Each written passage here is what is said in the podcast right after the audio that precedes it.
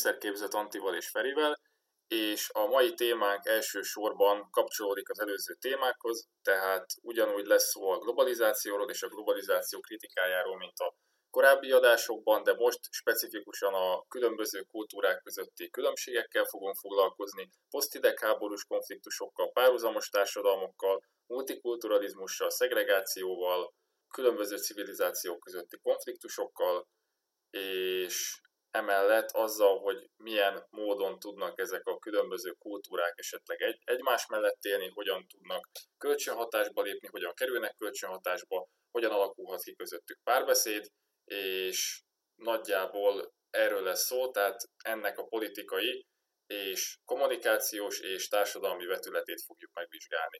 És akkor átadom a szót Antinak, mert van egy kis vita indítója. A kultúrák globalizált olvasztó tégeje, az létrehoz valami masszát, ahol is közösségben élnek az emberek.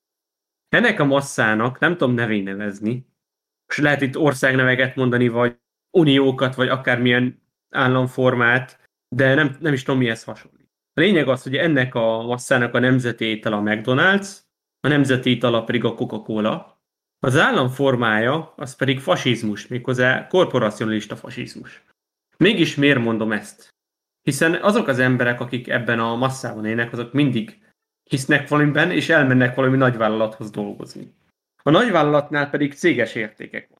Tehát láthatjuk, hogy megszűnt a nemzet, meg nemzetállamok, megszűntek ezek a régi avit dolgok, ugye, amik előző századokban jelen voltak, és létrejött helyette valami más, ami ugye ezeket, ezeknek a dolgoknak a szerepkörét, hát át kell, hogy vegye részint. És te azt, hogy magyar vagy, vagy, vagy angol vagy, vagy román vagy, vagy szerb vagy, tehát akármilyen nemzeti vagy, az így kezd el halványulni, elhamályosulni, elmosódni, az országhatárok elmosódnak, viszont az emberekben van egy hiányérzet. Van egy ilyen betöltetlen szerepkör. És ezt helyettesítik a cégek, a nagyvállalatok.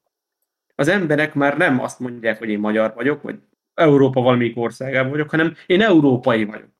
De az európai vagyok, ez nem jelent olyan sok mindent, olyan mély dolgot, mint az, hogy az ember választ valamit ugye az európai országok közül. Amit ezzel kapcsolatban mondani akar, hogy létrejött egy ilyen helyettesítője a nemzeteknek, meg a nemzeti identitásnak, ugye, Európa címszó alatt. Vagy, vagy mondhatnánk ezt egyébként más, más világrészen is, éppen hol mi uralkodik, milyen korszellem. És akkor innen jön az a dolog, hogy hogy ez a halvány elmosódás bekerül, és teret kapnak a nagyvállalatok. És az emberek azok a Elon fognak dolgozni, mint hogy régen, mit tudom én, a Francoért dolgoztak, vagy a Mussoliniért, vagy a Stalinért, vagy a 5 éves tervél. Most már, most már az Elon Muskért dolgoznak, és az Elon Musknak a projektjéért, hogy 5 év alatt kerüljük ki a Marsra, vagy a Jack Ma-nak a projektjéért dolgoznak, vagy a Zuckerbergnek a projektjéért dolgoznak. Mindegyik valami messianisztikus víziót bocsát előre. Na most ami dolog az, hogy tőlem ez nagyon idegen. Voltak problémák nyilván a, a korábbi a korábbi létszemlélettel is, amikor ugye egy országért vagy egy nemzetért dolgoztak, és akkor egy nemzetért mentek háborúba, és akkor egy nemzetért, egy nemzet ideájáért gyilkolták egymást az emberek. De valamiért én abban jobban bele tudom élni magam, egy fokkal, vagy több fokkal, mint abba, hogy én az Elon Muskért dolgozzak 12 órát. És akkor nyilván kapok valami fizetést, el tudom verni a nem tudom milyen bordéházban, vagy, vagy nyaraló, elmegyek nyaralni nyáron egy hetet, de, de ez nekem nagyon életidegen. Erről te mit gondolsz? Hát egyébként ez a messianisztikus történet, meg ez a, az utopista jövőszemlélet, meg a futurizmus, ugye, hát azt ugye tudjuk, hogy a, azt hiszem Marinettinek hívták, ugye a híres olasz költőt, aki támogatta a fasizmust. Szóval aki röpiratokat is osztott a Szent Márk téren, meg itt-ott, szóval az a lényeg, hogy a, a fasizmus volt az egyik első olyan időszak, ugye ez az avantgárdnak az időszaka is, ez a 20-as, 30-as évek, amikor már így megjelenik a futurizmus is, tehát megint egy kicsit az van, mint hogyha a történelem rímelne önmagára. Régen az az alapvető különbség, a között, a futurizmus között, meg üdvösségtan között, meg a mostani között, hogy akkor tényleg nemzeti keretekben ágyazták, most, most pedig új identitások jönnek létre. Ugye most az a vízió, de ez már egy hosszú-hosszú ideje létező, tehát ez nagyjából, vagy legalább a felvilágosodással egyidős, tehát ha jól emlékszem, akkor Volternek is voltak ilyen gondolatai, Kantnak főleg voltak ilyen gondolatai, ugye, aki az örök békéről ír, meg a demokratikus békéről, ugye, illetve az örök béke nyomán bontakozott ki a demokratikus béke eszméje. Szóval az a lényeg, hogy többen felvetették, hogy, és ugye a globalizáció ezt megerősíteni látszik, hogy lehet, hogy egy világállamban lehet, kellene élni. Egyetlen egy közös államban, ahogy egyre inkább kiterjesztjük a horizontokat, és az egész bolygónak így, így össze kellene valahogy fognia, és egy egyetlen kormányt kellene létrehozni, mert annyira interdependensé vált minden, szóval vannak ilyen elképzelések, és hogy ez, tehát ez az egyik olyan elképzelés, ami azt támasztaná alá, hogy a globalizáció az egyenlő, ahogy a múltkor beszéltünk róla, hogy a növekedés az egyenlő fejlődés, tehát egy ilyen is van, tehát ugye a növekedés kapcsolódik ugye a globalizációhoz, és akkor, hogy a globalizáció az a progresszió, az a fejlődés, az a haladás, és eszembe jutott majd egy érdekes gondolat, hogy bárki, aki nemzetállami keretek között gondolkodik, ugye talán ez az egyik fő konfliktus napjainkban, a politikai eszmék összecsapása terén, hogy globalizáció, vagy nemzetállamiság. De ugye ez csak két alternatíva, a globalizációval szemben nem csak a nemzetállamot, más alternatívát is lehetne állítani. És eszembe jutott már ez a gondolat, hogy, hogy sokan, akik oda teszik az egyenlőség jelet a progresszió meg a globalizáció közé, azok valahogy úgy látják, hogy a, a nemzetállamok, meg a nemzetállamoknak a szükségessége, meg a szuverenitás egy kicsit olyanok, mint mint valami modernkori skanzenek a nemzetközi rendszerben. Tehát valami, amit erőszakosan próbálunk konzerválni, és nem veszünk tudomást a világnak a változásáról, meg a fejlődéséről, és becsukjuk a szemünket, és befogjuk a fülünket, és teljesen magunkba zárkózunk, mint egy teknős béka, vagy egy sündisznó, így begubózik egy állam, és akkor protekcionista politikát folytat, vagy izolacionista politikát folytat, vagy vagy ugye egyetlen országról tudunk, ami, aminek a gazdasági berendezkedése a mai napig autarkia, ugye ez Észak-Korea, ugye, vagyis azt jelenti, hogy nagyjából önállátó gazdaság. Hát, hát ez sem száz százalékban, ugye, mert tudjuk, hogy fegyvereket, élelmiszert, nagyon sok nyersanyagot Észak-Korea rákényszerül, hogy importáljon, de nem is erről akartam beszélni. Csak ez a lényeg, hogy nagyjából ez a, ez a mainstream diskurzus, hogy a nemzetállam nemzetállamok korának vége, ami sok szempontból igaz is, és ez már csak ilyen maradvány, ami előbb vagy utóbb felszámolódik, előbb vagy utóbb elmosódnak, eltűnnek az országhatárok, és, és eltűnnek ezek a régi identitások, ugye. Az identitás az megint csak egy olyan szó, ami elkezdett inflálódni, mert, mert elkezdték agyon használni. Igen, viszont, viszont felmerül egy nagyon érdekes probléma, hogy közben az is kiderült, hogy ezek a ezek a szimbólumok, amikről beszéltél, szóval ez a máz, ami összefogna az egészet, ezt az egész globális falut, ami mindent átszó, átsző, már hogy úgy mondom, hogy a nemzetközi jelképek, a nemzeti étel, a nemzeti ital, a zászló, a nem tudom, meg ezek a dolgok, ez, ez tényleg csak egy máz, és ez egy önmagában nem képes több milliárd embert összefogni az ember, alapvetően kis közösségekben él, erről már volt szó, hogy a tömegember az az egyszerűen nem, nem kompatibilis az embernek az alaphabitusával, vagy alapfelépítésével, hanem alapvetően kis közösségekben képes gondolkodni az ember, korlátozott azoknak a neveknek, arcoknak a száma, amit felismer. A szociológia is bebizonyította már, hogy hogyha például egy projektről beszélünk, vagy, vagy egy munkahelyről, egy irodáról, egy középiskolai osztályról, egy egyetemi közegről, egy egyetemi szemináriumi csoportról, akkor tényleg van egy ilyen 10-15-20 fős határ, ami a maximum.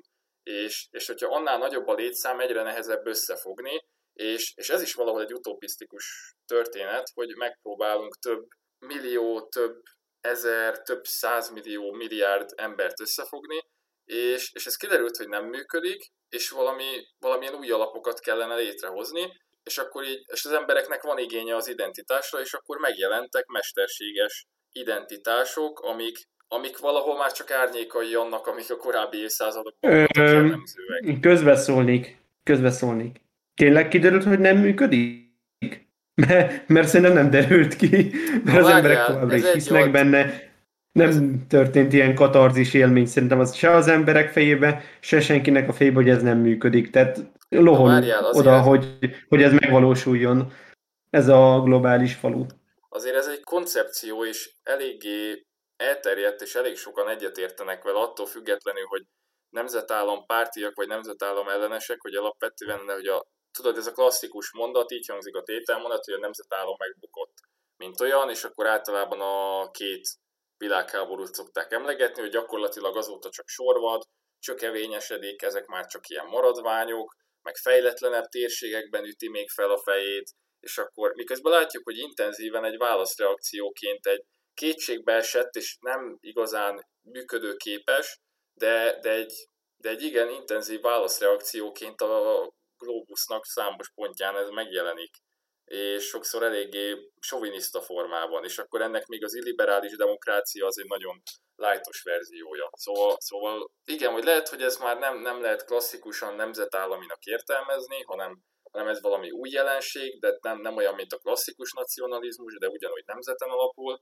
de igen, ezzel amúgy egyetértek, szóval, hogy a mai napig jelen van, de ez ugye a, a mainstream tétel mondat, hogy a nemzetállamok koncepciója megbukott, és hogy kell valami más is. Ugye régen identitást adhatott az, hogy milyen társadalmi osztályhoz, rendhez tartozott valaki, ugye ott volt a papírend, polgári rend, ugye a harmadik rend, a, az arisztokrácia, stb., akkor ugyanígy adhatott identitást a vallás, nagyon erőteljesen, nagyon sokat számított, főleg a reformáció után, hogy ki volt katolikus, ki volt protestáns, még ugye az is, hogy ki volt férfi, ki volt nő, tehát a nemek is, az életkor, stb. stb. Ezek ugye identitás elemek mind, tehát ez már egy nagy különbség, hogy ezek identitás elemek voltak, és napjainkban ez is összemosódik, hogy kiemelnek sokszor egy identitás elemet, mondjuk a szexuális orientációt, vagy csak a nemzeti hovatartozást, vagy bármi mást, és akkor azt azonosítják teljes mértékben az identitással, ami abszolút téves, mert ezek az identitásnak mind csak elemei. Tehát itt is egy kicsit az van, hogy próbáljuk egybitessé zsugorítani az ember identitását, ami egy sokkal komplexebb dolog, ráadásul egyáltalán nem merev, hanem flexibilis, rugalmas, változik, fluktuál ö, folyamatosan. És most mi az identitás napjainkban? Az, hogy melyik cégnél dolgozol, az, hogy melyik, melyik közösséghez tartozol, melyik streaming szolgáltatót használod, melyik ö, közösségi médiumot használod, milyen médiumokat fogyasztasz. Mit sportolsz, milyen csatornákat nézel, milyen film, ja, ja, ja, ja. milyen konokra Igen. jársz, már hogy ezek a komikkonok, meg ilyen, meg olyan, ilyen találkozók, mi, ki a kedvenc képregényhősöd, ki a kedvenc anima karakteret, stb. stb.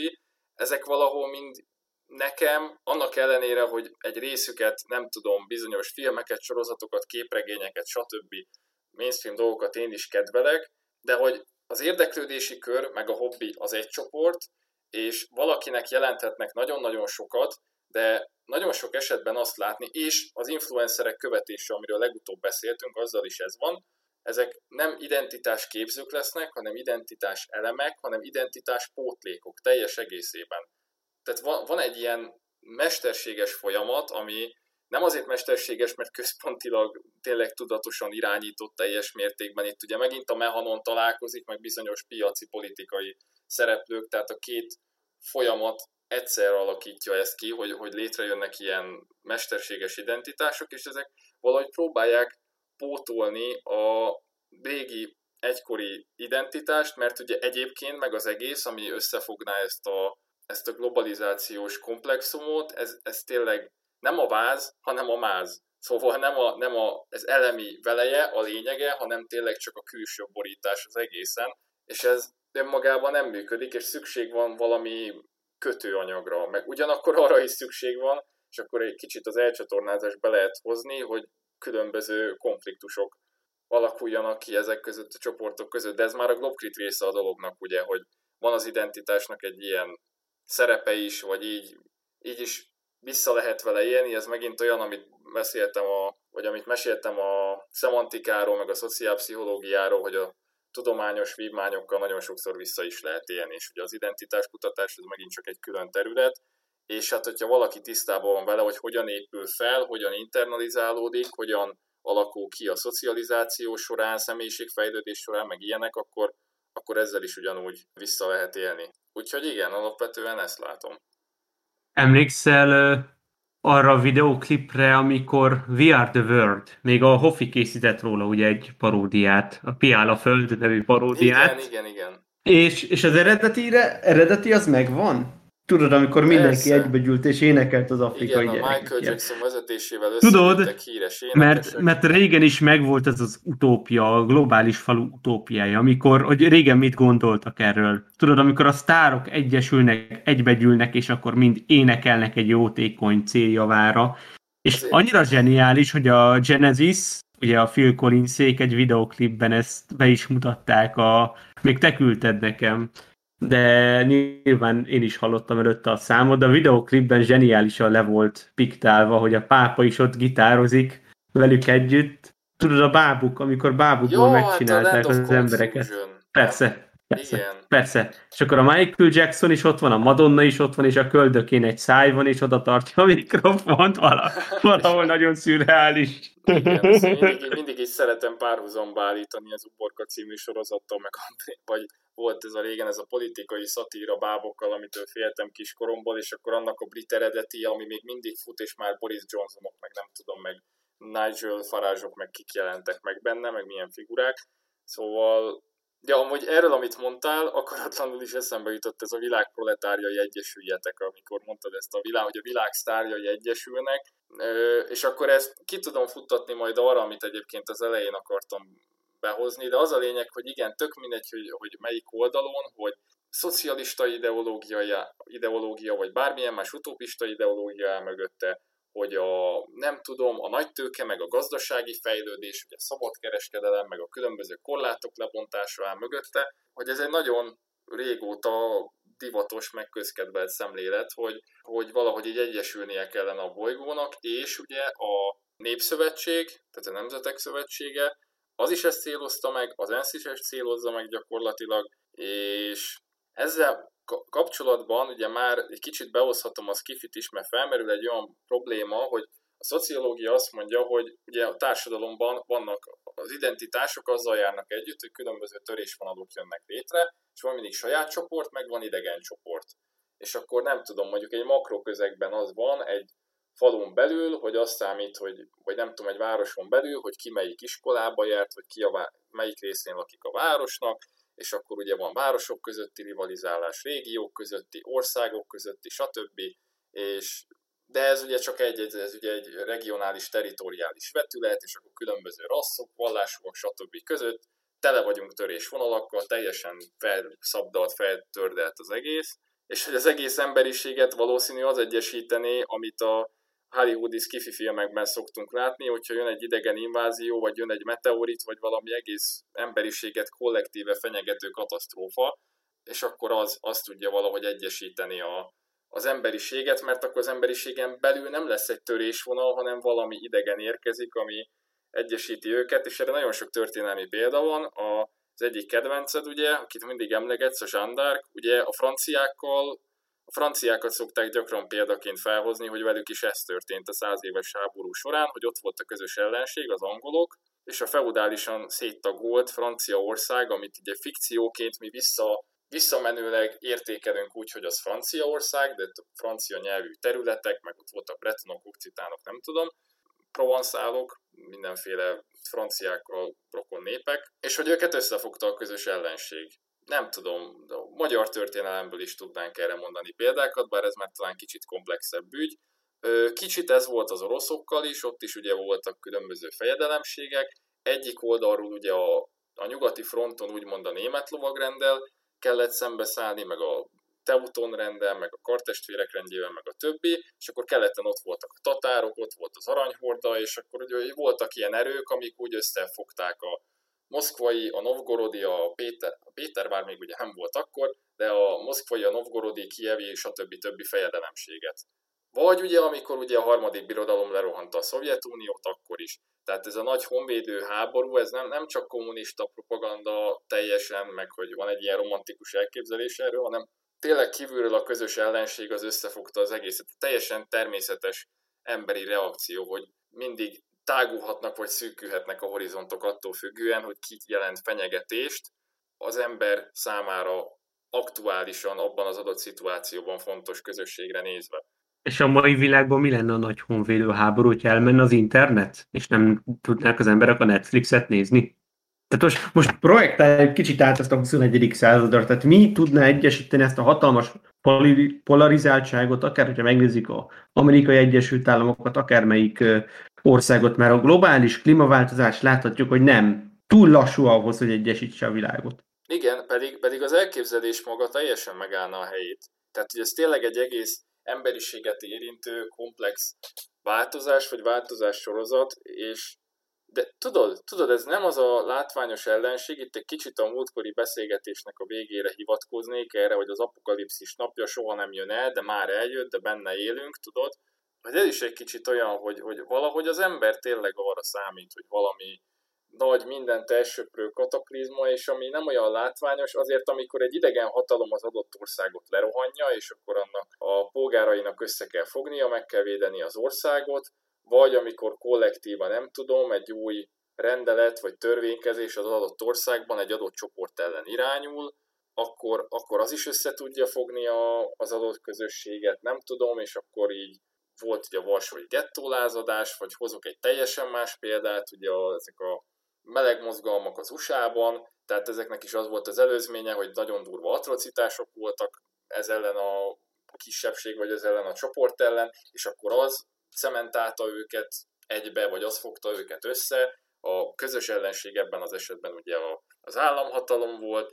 Egyébként, ha belegondolsz, akkor mafiózóknak a kartelei is, ahogy kialakulnak, abban is ez szerepet játszik, ugye. Hogy itt ugye a nemzetközi rendőrségek, meg állami rendőrségek, meg hatóságok, meg szervek, meg a nemzetközi bűnözés szerveivel szemben jönnek részben ezek létre, mint érdekvédelmi szervezetek. Lehet, hogy rengeteg probléma van köztük, meg rivalizálnak, meg hát, hogyha visszamegyünk pár száz évvel korábbra, akkor voltak ilyen alkuk meg, meg ilyen úgymond kartelezések ugye a tengeren a kalózok között is, hogy felosztották egymás között a világot úgymond, mert akármennyi gazdasági hatalmi konfliktusok volt, ugye ott voltak a, az államok, vagy az állami szereplők, ott volt a nagyon erős fenyegetés, a mindenféle illegális kereskedelemre, meg meg a hajóknak a kifosztására nézve, meg a mindenféle szervezett bűnözésre nézve, és akkor, és akkor össze kellett fogni a közös ellenség ellen ott is. És akkor az is lehet identitásképző. És igen, ez a klímaváltozással nem igazán működik, mert ahogy mondtad, ezt az emberek nem igazán tudják érzékelni. Nagyon sokszor tényleg az emberek a, pillanatban élnek, és tényleg a nagyon hirtelen, nagyon drasztikus változásokat veszik észre, és akkor az alapján értékelnek ki eseményeket. Most utólag lehet, hogy már mi nagyon okosak vagyunk 20-30 év távlatából, és nagyon próbáljuk azt hinni, hogy jobban tudjuk, hogy mi hogy történt, és jobban látjuk, mint ahogy azt megjósolták pár évtizeddel korábban. De igen, mi már látjuk az egésznek a folyamatszerűségét, és aki meg ott él az adott pillanatban, az, az tényleg nagyon nehezen válik ilyen ilyen identitás képzővé. Tehát, hogy van, voltak ilyen történelmi pillanatok, és akkor igazából szerettem volna behozni két könyvet is egyszerre, nemzetközi tanulmányok szakos berkeken belül, meg nemzetközi politika tudományban nagyon sokszor szoktak emlegetni. Az utóbbi 30 évből, ugye volt ez az Ambus Mirabilis, 1989, ott is arról volt szó egyébként előtt a hidegháború alatt, hogy a két tömböt az is összefogta, nagyon-nagyon élesen, nagyon markásan, hogy hát a másik tömbbel szemben össze kellett fogni. És akkor ugye ott voltak az ellentétek a keleti blokk országai között, Kelet-Európa tudjuk, hogy tele van irredenta mozgalmakkal, nemzeti sérelmekkel, kisebbségi jogok csorbulásával, határvitákkal, stb. És ezek mind háttérbe szorultak, mert ott volt ez az ideológiai máz, ott volt a kommunizmus, ott volt a szovjet érdekszféra, meg a másik oldalon is az volt, hogy a kommunisták ellen össze kell fogni, ott van a közös ellenség, és akkor megtörtént ugye az Európai Unió, meg a, annak az elő, egyik előtt szervezet a szén és acél közösség, mikor létrejött, ugye az volt a tengelye, hogy megtörtént a nagy francia-német kibékülés, legalábbis papírforma szerint, és ott is ugye volt egy több évszázadra visszanyúló, ugye ott volt a revansizmus, a francia-német ellentét, és ez háttérbe szorult, ott volt a közös ellenség. Egyrészt a kommunizmus fenyegető rémképe, meg ott volt az, hogy össze kellett fogni, és újjá kellett építeni a gazdaságot, meg újjá kellett építeni Európát. És Tehát ott volt úgymond a politikai fenyegetettség mellett egy gazdasági fenyegetettség is, mint amolyan ellenségkép, bár ez inkább a klímaválságra emlékeztet, mert ez is olyan, ami, ami nem egy drasztikus, látványos ellenségkép, hanem valami, ami hosszú távú, és akkor, és akkor a két tömb így, így egymásnak feszült emiatt gyakorlatilag, és akkor az a lényeg, hogy már emlegettük, vagy még nem emlegettük, de szerintem fogjuk még párszor emlegetni, ugye Francis Fukuyama-nak a könyvét, a történelem vége és az utolsó ember.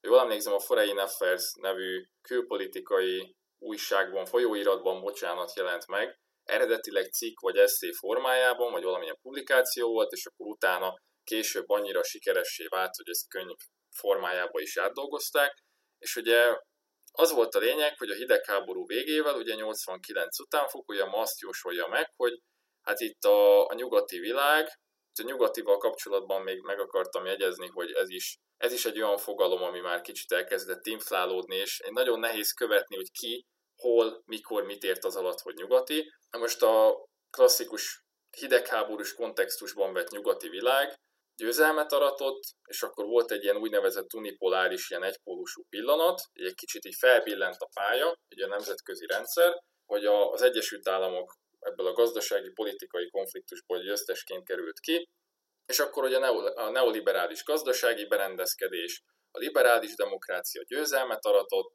és akkor volt egy ilyen nagyon erős húrá optimizmus, ami most is van, csak, csak most a technológiával kapcsolatban, a globalizációval kapcsolatban, stb. És akkor ez volt gyakorlatilag Fukuyama állítása, hogy ettől akkor nem lesznek már nagy konfliktusok, vége a történelemnek, kész, ennyi volt, egyre inkább, hát lesznek még kisebb konfliktusok, de a demokrácia egy végső soron el fog terjedni, mindenhol meg fog jelenni, és gyakorlatilag ez a kanti örökbéke beköszönt, és lehet, hogy hosszú távon egy, kialakul egy ilyen világállam is, tehát az államok egyre inkább megtanulnak valamilyen módon együttműködni, és ugye a szuverenitásnak a szerepe háttérbe szorul, és, és ugye erre még ugye erről is meg akartam emlékezni, hogy, hogy nagyon sokan, akik inkább ne, a nemzetállammal szemben kritikusak, meg inkább globalizáció pártiak, azok a szuverenitást is egy ilyen történelmi maradványnak tekintik valami, ami ugyanúgy, mint a szabadkereskedelmet korlátozó vámok, vagy egyéb korlátozások, ami így lassítja az egész folyamatot, és lassítja a fejlődést, szóval van egy ilyen, van egy ilyen narratíva is. De visszatérve, szóval ez a lényeg, hogy kész, akkor vége, eltűnnek a konfliktusok, és hát azért láttuk itt szeptember 11-től elkezdve Afga- afganisztáni háború, iraki háború, hát itt ö, arab tavasz, ö, jázminos forradalom, narancsos forradalom Ukrajnában, hát itt azért zajlottak elég rendesen az események az elmúlt évtizedekben. Reagálnék. Igen. Szerintem 2008-ig tartott ez a húrái optimizmus. Nyilván előtt is ugye megvolt a szeptember 11, meg egyéb ö, olyan dolgok, amik már borús felhőket jöttek hozni olyan szelek, viszont 2008-as gazdasági válság az pontosan bebizonyította, hogy, hogy nagyon nem azon az úton járunk, vagy hát, hogy létezik egyetlen az az út, amivel el lehet jutni abba az utópiába, amit Fukuyama megjósolt.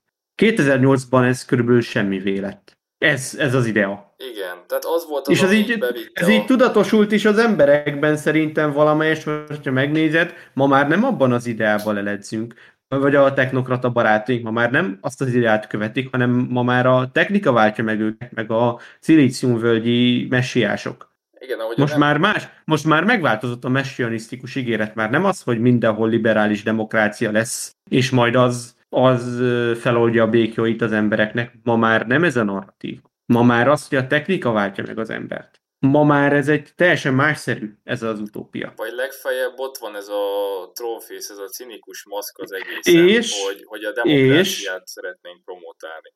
Ez és, a és, szintjén megmaradt. És akkor most bejött egy másik válság, akár a Covid is behozhatta ezt a válságot, vagy lehet az még csak egy, egy kis pattanás, és akkor jönnek elő a újabb pattanások ezen az ideológián, ezen az ut- utópia képzeten, úgy, amiben ma vagyunk, hogy a technokrácia, a te- technológia megváltja az embert, mert ki tudja, milyen válság jön, ki tudja, milyen világjárványok jönnek, ki tudja, milyen lesz a következő hadviselés, ki tudja, milyen lesz a, a digitális diktatúrák világában a lét. Tehát oké, okay, rendben, hát liberális demokrácia van a felszínen, meg úgy az életben, de ugye előző adásban is beszéltünk, hogy az életnek már a nagy része az már virtuálisan zajlik. Az már a közösségi médiában zajlik. Az már tehát gyakorlatilag neked az összes adatod az be van táplálva a számítógép, és valami adattárolón van a óceán alatt, vagy a tenger alatt.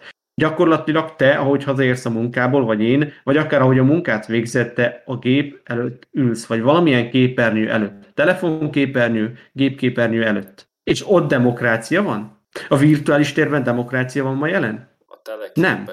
világában Nem. élünk. És akkor de tudod, az Nem. van, hogy a, a, vála- a legrosszabb az egészben egyébként a választásnak az illúziója. Figyelj, te választasz magadnak olyan munkakört, ahol nem kell a telefon meg a számítógép, közben ugye látjuk, hogy minden digitalizálódik, meg automatizálódik. Te döntetsz, nem, nem, nem. mész fel a két, jelenleg még mindig az van, jelenleg még mindig az van, hogy két térben létezik az ember, akik ma születnek, akik ugye zoomerek, előző adásban szintén említettük őket, meg azok is két lábon állnak. Egyik lábukkal a reális valóságban, a másik lábukkal a virtuális térben, bár jobban rá vannak már nehezedve a virtuális térben való létezésre, mint mi. Mert mi még, hát na jó, optimista vagyok igazából, már talán mi is inkább a virtuális térben vagyunk jelen jobban. Most ez egy nagyon szomorú dolog, de be kell ismernem. Ennyi önkritikát én, én azért felvállalok ezzel kapcsolatban. Tehát ez a legsúlyosabb dolog szerintem az, hogy nem egy nemű a kettő. Két dolog, két világ. Az egyik világban ott van a liberális demokrácia. Ugye? Hogy elmegyünk szavazni négy évente, megszavazunk valakit, látszólag ez tök jól működik. De megjelent egy másik világ, egy másik felület, a virtuális felület. És ott, ott az van, hogy ott megnézik az adataidat, el kell fogadnod a sütiket, vagy kukikat, ott ö, Facebookon kívüli tevékenységeidet monitorozzák, hogy hol éppen mit veszel a bankkártyáddal, stb. stb. Tehát, tehát ha ezt, ha ezt, ha ezt, igen, igen, igen, ha ezt vissza akarjuk, tehát hogyha a virtuális létben való dolgokat akarnánk megjeleníteni a valóságban, az olyan, mint hogyha mindenhol a szobád az tele lenne kamerákkal, és néznék azt éppen, hogy hogyan öltözöl, vagy nem tudom. Tehát kurva nyomasztó tényleg ez a dolog, hogy hogy a virtuális térben nem teljesülnek szerintem a liberális demokrácia feltételei. Amiért két világban létezünk, azért nem mondhatta el mind a két világról ugyanaz. A virtuális térben inkább valami fasisztoid dolog van jelen, vagy nem tudom, nem tudom nevén nevezni se. És ez ugye annyira... De ez egy becsapás, ez egy becsapás, mert, mert annyira megfigyelik az embert, mindenét megfigyelik, az, hogy mire keresett rá, stb. stb. Figyelj, Igen. nekem több, is, több ismerősöm is azt mondta, hogy az utóbbi időben részben a beszélgetéseink hatására nagyon-nagyon elkezdtem, meg ugye régebben készítettük ezt a rádióprogramot is az egyik egyetemi kurzusomra, ott is ez a digitális választójog, meg digitális demokrácia, digitális diktatúra volt a téma, és ő nekem mondták, hogy, hogy de miért foglalkozol ezzel ennyire, vagy miért miért gölcsös ennyire, ez van kész. Tudod, a tipikus ilyen cinizmus, vagy apátia, vagy nihilizmus, nevezzük akárminek, hogy de jó, ezt tudjuk, ez van, ezt el kell fogadni, vagy ugye az ember homokba dugja a fejét, hogy vagy mármint, hogy ez az, hogy homokba dugja a fejét, vagy pedig az van, hogy nyugtatja magát, hogy ez ne, nem is teljesen igaz, ugye jönnek a skifik, meg a akár droidokról, akár emmiről, akármiről, és akkor ugye eltávolodik tőlünk az egész, mint egy fikció, mint egy, ez a disztópia, csak egy rossz álom, amiből felébredünk, hogy ez nem is vesz minket körül, ez nem is ilyen, miért foglalkozol vele ennyire, és közben mindenhol ott van szóval, hogy ez, ez, amit mondtál a múltkori adásban, én utána még beszélgettünk róla, és akkor nem gondoltam bele, hogy, hogy ez a Facebookon kívüli tevékenység, ez például azt jelenti, akkor most én definiálom, mert én akkor hidaltam le, hogy ha nincs az illető bejelentkezve Facebookra, de ez a funkció nincsen kikapcsolva, ami rafinált módon automatikusan be van kapcsolva, mint sok ilyen funkció, ami, ami nem a felhasználó számára előnyös általában. Tehát, hogyha nincs az illető bejelentkezve, de már bejelentkezett valaha arról az eszközről, akkor bármi más honlapot meglátogat, ha jól tudom, az se számít, hogy a Facebookos hiperlink irányít-e oda, vagy külön-fülön nyitja meg az ember, talán még az se, hogyha inkognitó módban böngészik, tehát, hogy, hogy igen, minden adatot meg tudnak vizsgálni, le tudnak, vagy el tudnak halászni adott esetben, látják, hogy az illető milyen típusú oldalakon és mennyi időt tölt, és gyakorlatilag minden, minden információt, és na, na ez például nagyon ledöbbentett, és van, van egy ilyen nihilista hozzáállás tényleg, hogy, hogy egyszerűen az emberek már elfogadják. Szerintem egyébként, hogyha bevezetnék, hogy már pedig tényleg ez lesz, hogy fél évente kötelező két oltás, különben az ember el se hagyhatja a saját házát. Most mondok egy példát, anélkül, hogy a Covid témát megnyitnánk, azt is, de azt is elfogadnák az emberek. Tehát ez már a liberális demokrácia utáni korszak, ahogy a, tegyük fel, hogy akkor a nemzetállamok megbuktak kijelentés igaz, ugyanúgy a szocializmus a gyakorlatban, tehát a létező szocializmus, ugye az is úgymond megbukott, meg sok más ideológia, és akkor most a liberális demokrácia is, és akkor most van ez a technokrata történet, és egyébként eszembe jutott a Nagy Dobás című filmet, már ajánlottam szerintem, nem tudom, hogy láttad-e. És még mindig nem néztem és meg. még nem láttad. Ugye Ryan Gosling volt benne, Christian Bale, még nem emlékszem, tőzsdeügynökökről, meg brokerekről szó, meg gazdasági jellemzőkről. Úgyhogy a 2008-as válságnak az előzményei is ott vannak, sőt, ha jól emlékszem, a filmnek a nagy részét az öleli fel, hogy bemutatja azt, hogy egyrészt kik okozták, hogyan okozták, hogyan, milyen, milyen spekulációk voltak a háttérben, hogyan trükköztek a jelzálók hitelekkel, ha jól emlékszem, meg, a, meg az ilyen ingatlan kölcsönökkel, javítsák ki, hogyha tévedek, meg az a lényeg, igen, hogy, hogy van egy figura, akit a Christian Bale alakít, meg talán többen is, akik ö, megjósolják, és tényleg voltak, nem sokan, de voltak ilyen figurák a valóságban is, akik megjósolták, hogy ez lesz. Tehát ezt tudod, nagy számok törvénye is, hogy... Meg Cassandra hatás. Meg a Nostradamus-i jóslatok, tudod, hogy hát jósolgatsz mindenfélét, és akkor ha esetleg utólag valamelyik beválik, ez megint csak szociálpszichológia, meg pszichológia, akkor, akkor van ez a visszavetítés, ez a projekció ugye a múltba, hogy hát, hát ez az egész, adsz neki egy jelentést, egy értelmet. Ez az egész folyamatszerű volt, ez egyértelmű volt, hogy így fog történni. Hát ezt már megmondták, hogy ezt megmondták elemzők, hogy tényleg így van, de tényleg voltak ilyen elemzők. Most attól függetlenül, hogy mennyire voltak zsenik, vagy mennyire történt úgy, hogy beletrafáltak valamibe, de igen, látták, hogy ki fog durranni a Luffy, és nem figyeltek oda rájuk, és ez az egyik, hogy megint csak ez a klasszikus történelmi eset, hogy ott vannak a vészmadárnak elkönyvelt figurák, akik, akik tényleg látják, hogy lehet, hogy nem jó irányba halad az egész, de ők a vészmadarak, de ők a kor, az adott kornak a dúmerei, és ők tényleg sötéten látják a dolgokat, aztán tényleg bekövetkezik, és néha villámcsapásszerűen az egész, és ez az egyik tanulság, amit nem vonnak le ö, emberek, meg döntéshozók, hogy néha figyelni kéne ezekre a hangokra is. A másik tanulság meg az, hogy ugyanazt csináljuk tovább, és a, a filmnek ez zseniális volt az állatában, az is, hogy, az is, hogy volt arra utalás, hogy hát ezeknek a szereplőknek egy jó részét, akik konkrét személyek, tehát ugye nyilván a rendszer maga is okozta a válságot, de néhány konkrét spekuláns figura is, tehát hogy nekik egy jó részük se került rács mögé, csak volt egy pár kirakat, ilyen szelep történet, hogy XY-t becsukták, akinek így az arca meg a karaktere összefonódott ezzel a mindenféle banki meg tőzsdegy ügyletekkel. Nem mondták őket felelősségre, meg az is, hogy a jövőben megtörténhet még egyszer, hogyha nem figyelünk oda, vagy hogyha nem változtatunk ezen az egészen, és hogy ugye van, van ez a gazdasági, közgazdasági ciklikusságnak az elmélete, ugye, és tényleg olyan kb. 12 évente vannak ilyen recessziós időszakok, és ugye eltelik 12 év, szinte évre pontosan, 2008-tól számítva, 2020-ban járunk, és a koronavírus az nagyon sokak szerint igazából csak az volt, ami kiszúrta a Lufit, bármi más jöhetett volna, éppen a Luffy ezt a tűt találta meg de így is úgy is megtörtént volna, mert, mert nagyon sok gazdasági mozgatórugó volt mögötte, és megint újra és újra ugyanabba belecsúszunk.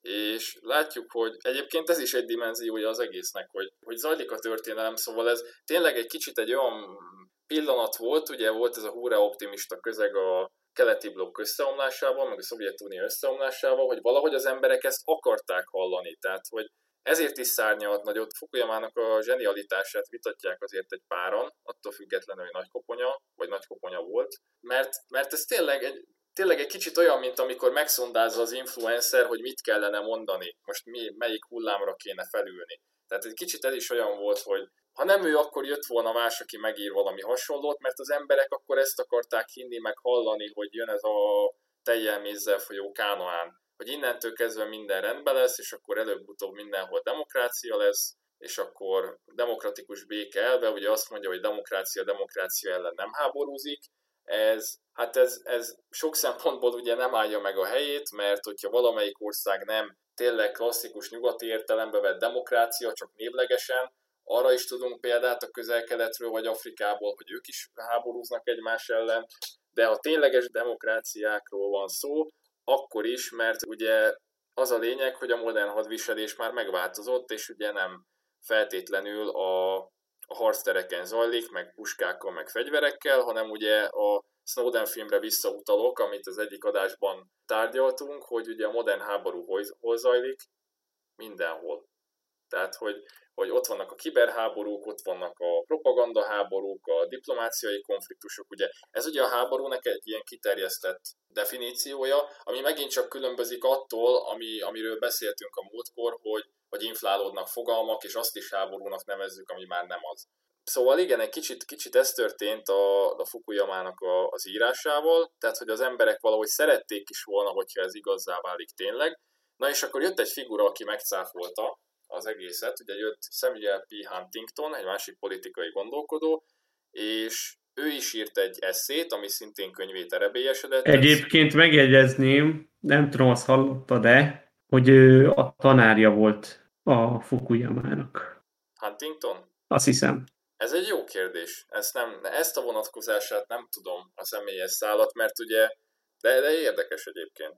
Majd utána nézek. Na, szóval jött Samuel P. Huntington, és megírta ő is a, az eszéjét, ami könyvét erebélyesedett, ezt a civilizációk összecsapása és új világrend kialakulása, ez, ezt a címet viseli, és hát itt nagyon sok mindenben ellentmond Fukuyamának, ugye azzal egyetért, hogy ez a, ez a nagy törésvonal, amit vasfüggönynek nevezünk, ez a hidegháborús konfliktus véget ér, és ő pont, hogy azt állítja, amiben én kicsit, nem is kicsit látom a freudizmust, hogy régi elfolytott konfliktusok különböző népcsoportok között, országok között, nemzetek között, identitások között, entitások között, ezek a felszíne fognak törni, mert a hidegháború az lefolytotta, egyfajta elcsatornázásként szolgált, és ugye ott volt ez a máz, akár a keleti, akár a nyugati típusú, és ugye megint csak Kelet-Európa, a, az egyébként rengeteg történelmi konfliktussal rendelkező országok ugye a közös ellenség ellen legalábbis ugye propaganda meg diplomácia szintjén összefogtak, Magyarország és Románia és Csehszlovákia és a többiek együtt. Viszont azzal, hogy a hidegháború véget ért, ezek az úgynevezett befagyasztott konfliktusok, vagy befagyott konfliktusok, frozen conflict, ezek a felszínre kerültek ismét, Lásd egyébként, noha Jugoszlávia nem volt teljesen a keleti blokkban benne, lásd ugye a balkáni háborúk, ugye a dészláv háború és annak különböző szakaszai. Ott is ugye a, ez a jugoszláv máz, meg ez az identitás, ami az egészre rárakódott, meg a szocializmus, ez meg a hidegháborús közeg, ez lefolytotta az egészet, és rengeteg etnikai feszültség volt, ugye különböző vallású, bizonyos szempontból különböző nyelvet beszélő, egészen más, sok mindenben hasonló, de mégis rengeteg dolog van, különböző népcsoportokról volt szó. Ott van a hegyi karabai konfliktus. Amíg Szovjetun, ott volt a Szovjetunió atyáskodása, amíg szovjet tagköztársaságok voltak, teljesen lényegtelen kérdésnek számított, hogy akkor most hegyi Karaba az Azerbajdzsánhoz vagy Örményországhoz tartozik, és ugye összeomlott a Szovjetunió, és kiújult a konfliktus. És akkor felmerült ez a kérdés, hogy most ez független állam legyen, hogy ide tartozzon, hogy oda tartozzon.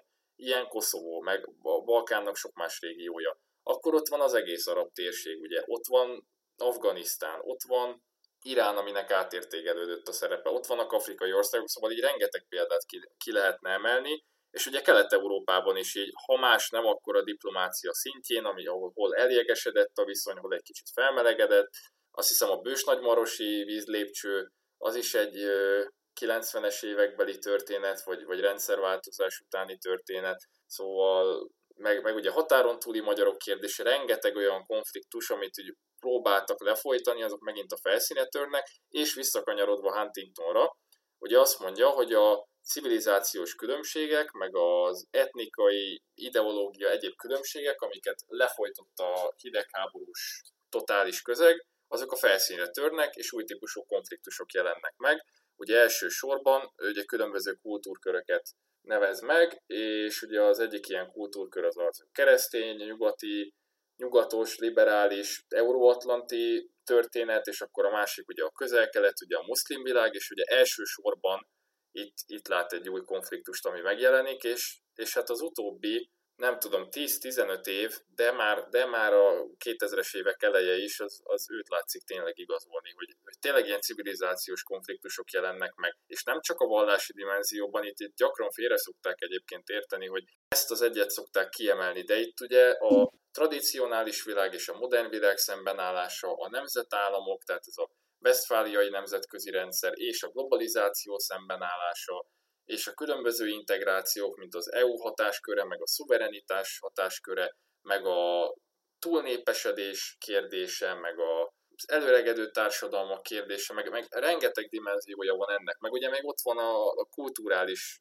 vonatkozása is az egésznek, meg ugye, meg, meg ugye a tömegkultúra is felerősödik, és akkor ott van a tradicionális értelemben vett kultúra, tehát nagyon sok minden konfrontálódik egymással, megint itt nagyon sok törésvonalról van szó, megint a szellemet kiszabadítottuk úgymond a palaszból. Tehát véget ért egy probléma, egy válság, és akkor az dominó-szerűen, vagy, vagy lavina-szerűen elindított egy másikat. És hogyha összevetjük a kettőt, akkor tényleg, tényleg nagyon csábító, hogy inkább ezt a civilizáció konfliktusát emeljük ki, hogy legalábbis a 2000-es évek elején ez, ez volt az, ami igazoló, beigazolódni látszott, és akkor most már megint ott tartunk, hogy a, ez a technológiai világ, meg a globalizáció pro-kontra, meg rengeteg olyan kérdés van, ami miatt lehet, hogy megint más dimenziók kerülnek előtérbe. És igen, szóval egy kicsit még ezt akartam behozni ezzel kapcsolatban, hogy emlékszel-e az Édes Annára, ugye, középiskolában kötelező olvasmány volt, legalábbis nálunk. Igen. És ugye ezért hoztam be a freudizmus, mert itt elfolytott traumákról van szó, csak ugye kollektív szinten. Meg, meg még a ruandai konfliktus még be se hoztam, ugye ruandai népírtás. Meg vagy a rohingyák kérdése ugye Myanmarban, vagy másik nevén Burma. Szóval, szóval rengeteg ilyen, ilyen traumatikus, kollektív szinten traumatikus élmény van, amik a felszínre törtek, feltépődtek ezek a sebek, és kulminálódtak, és gyakorlatilag újabb kollektív szinten újabb, újabb traumák, meg traumatikus események történtek, és, és gyakorlatilag kataklizmák egész sorozata. Szóval ez a, az a 90-es évek az nem volt egy sikertörténet azért, meg, meg az ezredforduló. Ugye ezt előtte szerették volna így értékelni, utána is retrospektíve voltak ilyen értékelései, de a, de a 90-es években azért nagyon sok minden el, elmérgesedett rekordidő alatt. Mi lenne megoldás? Mit vázol nekünk? Mit vázol, mit olvashatunk ki Fukuyamától? Tehát, hogy van-e erre forgatókönyv? Ugye erre nem 21. századi hatásra. Mert, ugye ő, ő mert nem ezt jósolta. Nem igen. is számolt, igen. Tehát, hogy az volt a forgatókönyv, hogy innentől kezdve az ember nem tudom a szellemi, testi gyarapodására fókuszál, innentől kezdve adott a biztonság, adott a béke, innentől kezdve nem tudom, a fizikai síkon nem lesznek problémák, nem lesznek hagyományos értelembe vett egzisztenciális problémák, és renget, csak egy adott államon belül is rengeteg konfliktus látunk. Ott van a, a migráció is, ott van ugye, ott vannak a... Most gyerekként, nem akarok cinikus lenni, de gyerekként valahogy én is így képzeltem el a 30 év múlva a jövőt. Mindenki gazdag, mit tudom én, űrhajókkal járnak az emberek a Marsra, meg a Holdra. Ugye az kifiknek... Van benne ilyen naivitás ebben a fukúja, gyermekintás azért a ilyen commerce kifiknek szerintem van egy kettős szerepe, és ugye akár a rajzfilmeken, akár milyen műveken, meg játékokon keresztül, ugye ez a commerce kifi, ez a mi generációnkat is nagyon durván utolérte. Ugye már nagyon kezdünk eltávolodni attól, hogy eredetileg mit jelentett a hőskorban az kifi. Tehát ahol mindig aktuális eseményekre, meg társadalmi jelenségekre, meg potenciális problémákra reflektált. Ugye ezt már említettem többször is, hogy van ez az elcsatornázás jellege, hogy ez valami ott a távolban, ez fiktív, ez egy rémálom, ebből fel lehet ébredni. És nincsenek teleképek, és legfeljebb tényleg motricával letakarom a selfie kamerákat, meg a webkamerákat is biztonságban vagyok.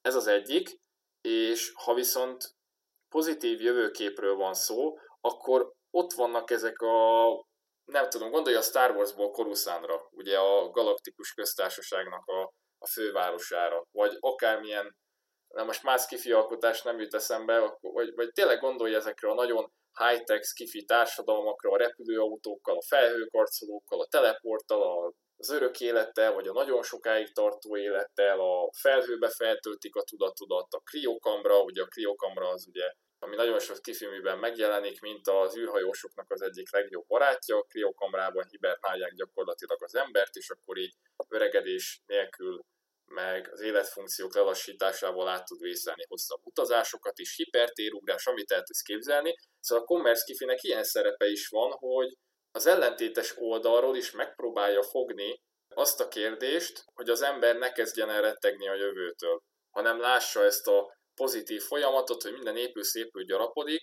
és hogyha a megfelelő ablakokon nézel ki, ugye, ebből a kis házból, a szűk kis szobádból, a szűk kis utcákkal rendelkező globális faluban, akkor tényleg ezt fogod látni. Ugye az egyik ablak az lehet, hogy egy ilyen csodálatos panorámára néz, tényleg ilyen felhőkarcolókkal, meg repülőautókkal, meg stb.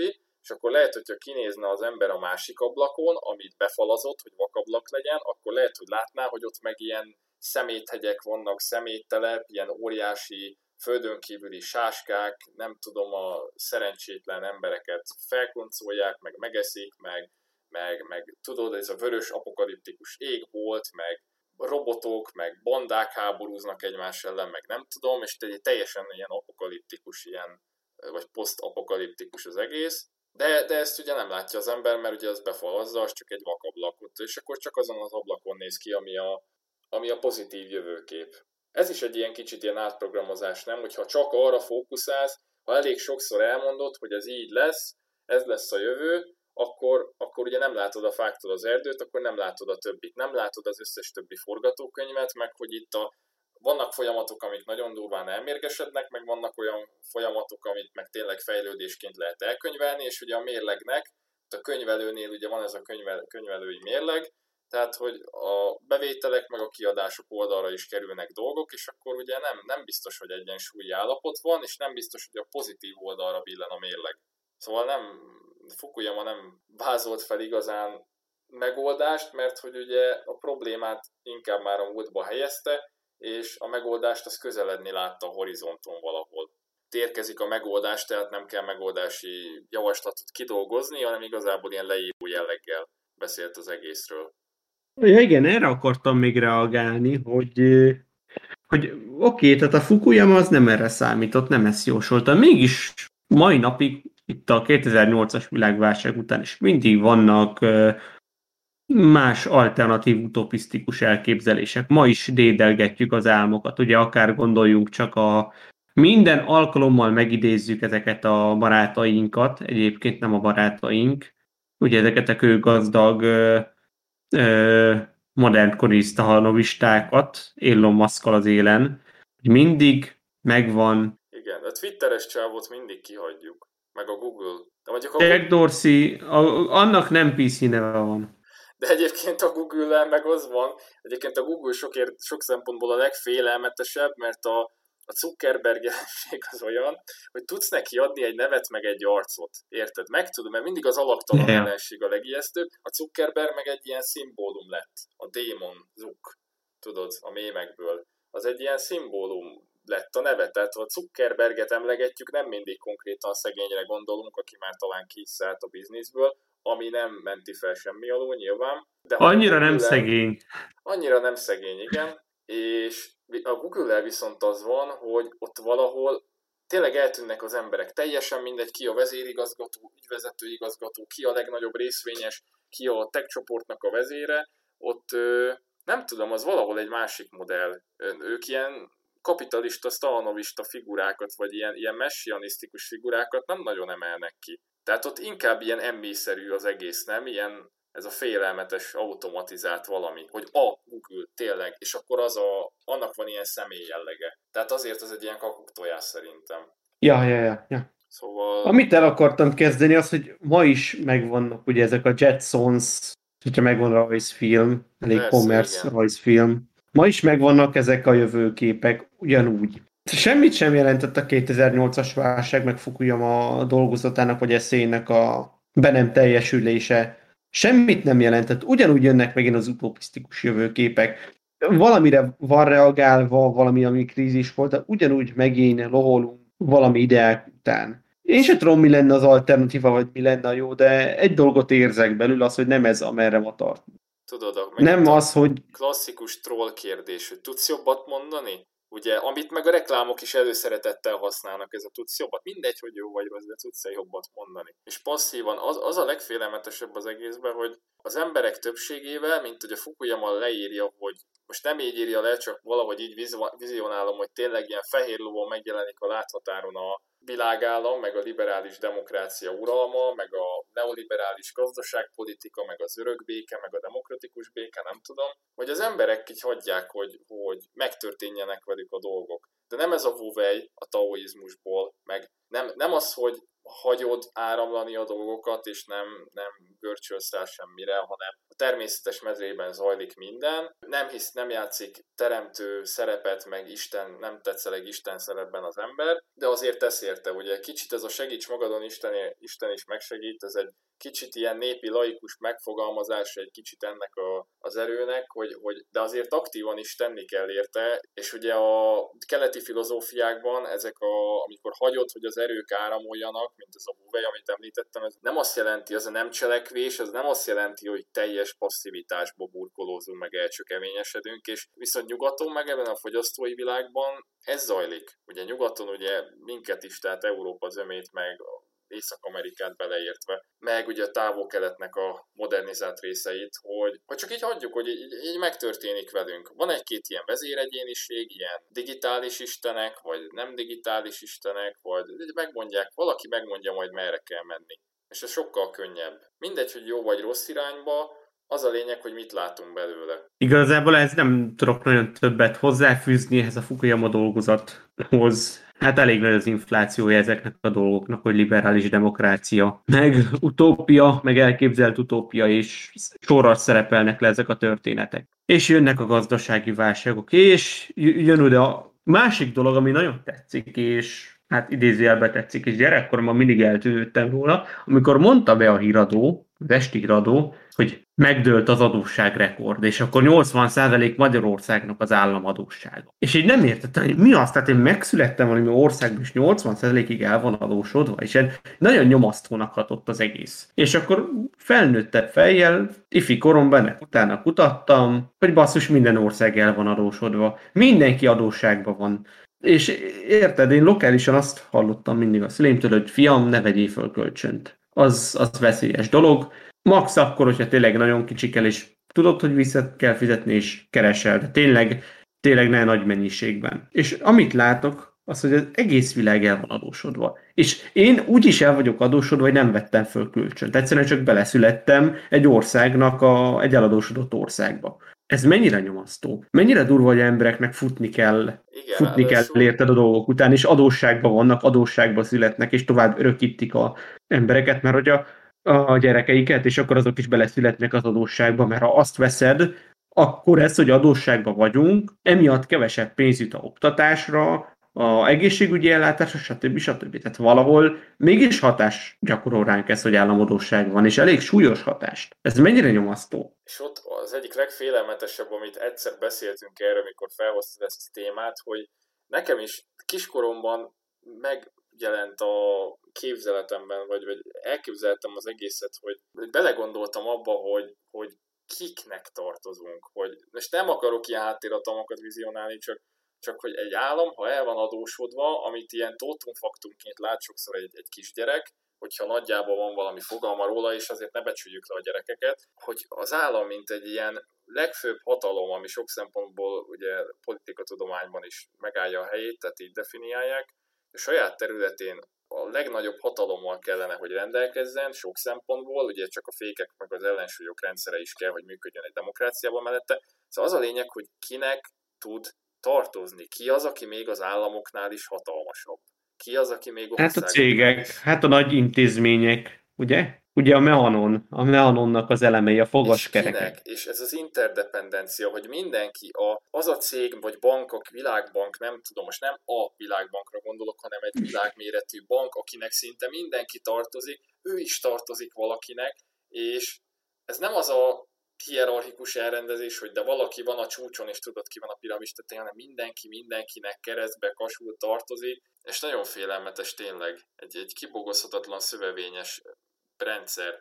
Tehát, mint hogyha nem tudom, az embereket így összekötöznéd, hogy, hogy úgy kell mászniuk, valaki lát előre, valaki előre felé megy, de valaki oldalt, de valaki meg háttal, és akkor annyira szorosan össze vannak kötözve, ami látszólag jó, hogy meg tudják egymást tartani, de annyira függenek egymástól ezek miatt a kötelek miatt, hogy végül mindenki pofára esik, mindenki borul. Szóval, hogy De mi, ez, ez a legnyomasztóbb dolog, hogy megszületik egy gyerek, soha büdös életben nem vesz fel kölcsön, semmi, és mégis adósságban létezik. Tehát ezt el tudod képzelni? Ez, ez olyan, mint a rabszolgaság, hogy valaki megszületik és rabszolga. És egy adott státuszba születik az ember. Igen. Nem lehetett, itt ahogy megbukik a, az egyenlőség részt a demokráciának, annó a Laci bácsi egyik Szóval egyik egyetemi tanárom is mondta, amikor volt ilyen bevezető óra a politológiába, és a demokráciát, mint olyat így általában elemeztük, hogy ő volt az egyik, aki mondta ezt a tessenek jobbat mondani dolgot, mint hogy közgáztanárok is szokták a szabad piacra, vagy lehet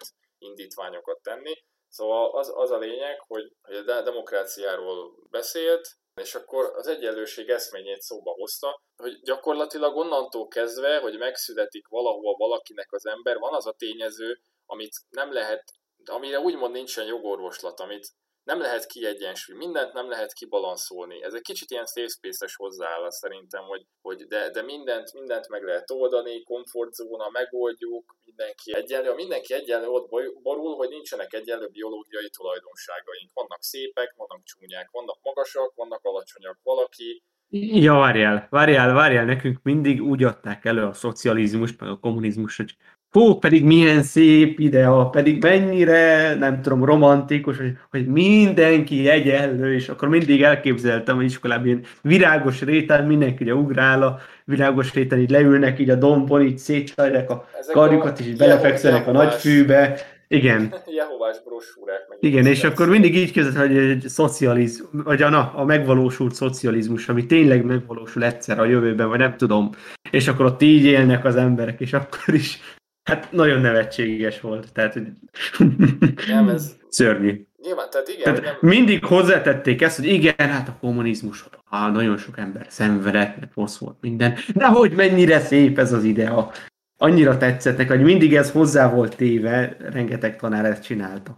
Meg, megint az van, hogy, hogy csapongunk vagy az egyik, vagy a másik szélsőség felé. Az egyik azt mondja, tök mindegy, hogy milyen megfontolásból, bolsevik, kommunista, PC, akármilyen megfontolásból, hogy mindenki egyenlő, de a szónak mindenféle értelmébe, és nem tudom, egyen szabású termékeket kell létrehozni, embertermékeket, mindenki egyenlő esélyekkel, ugyanúgy nézünk ki, minden, megint a szavak kiüresednek, mindenki szép, mindenki sármos, mindenki gyönyörű, mindenki szexi, mindenki intelligens, stb. mindenki minden szempontból egyenlő, mesterségesen fel van tuningolva az egész, nyilván működésképtelen, mert már onnantól kezdve, hogy milyen a genetikai szekvenciája valakinek, nem, nem leszünk egyformák, és akkor ami tényleg egy, egy romantikus és károsan idealista elképzelés, és akkor van az ultrarealista, ugye a realisták mindig nagyon, nagyon szeretik azt mondani, hogy ők a tisztánlátók, ők azok, akik az objektív valóságot látják,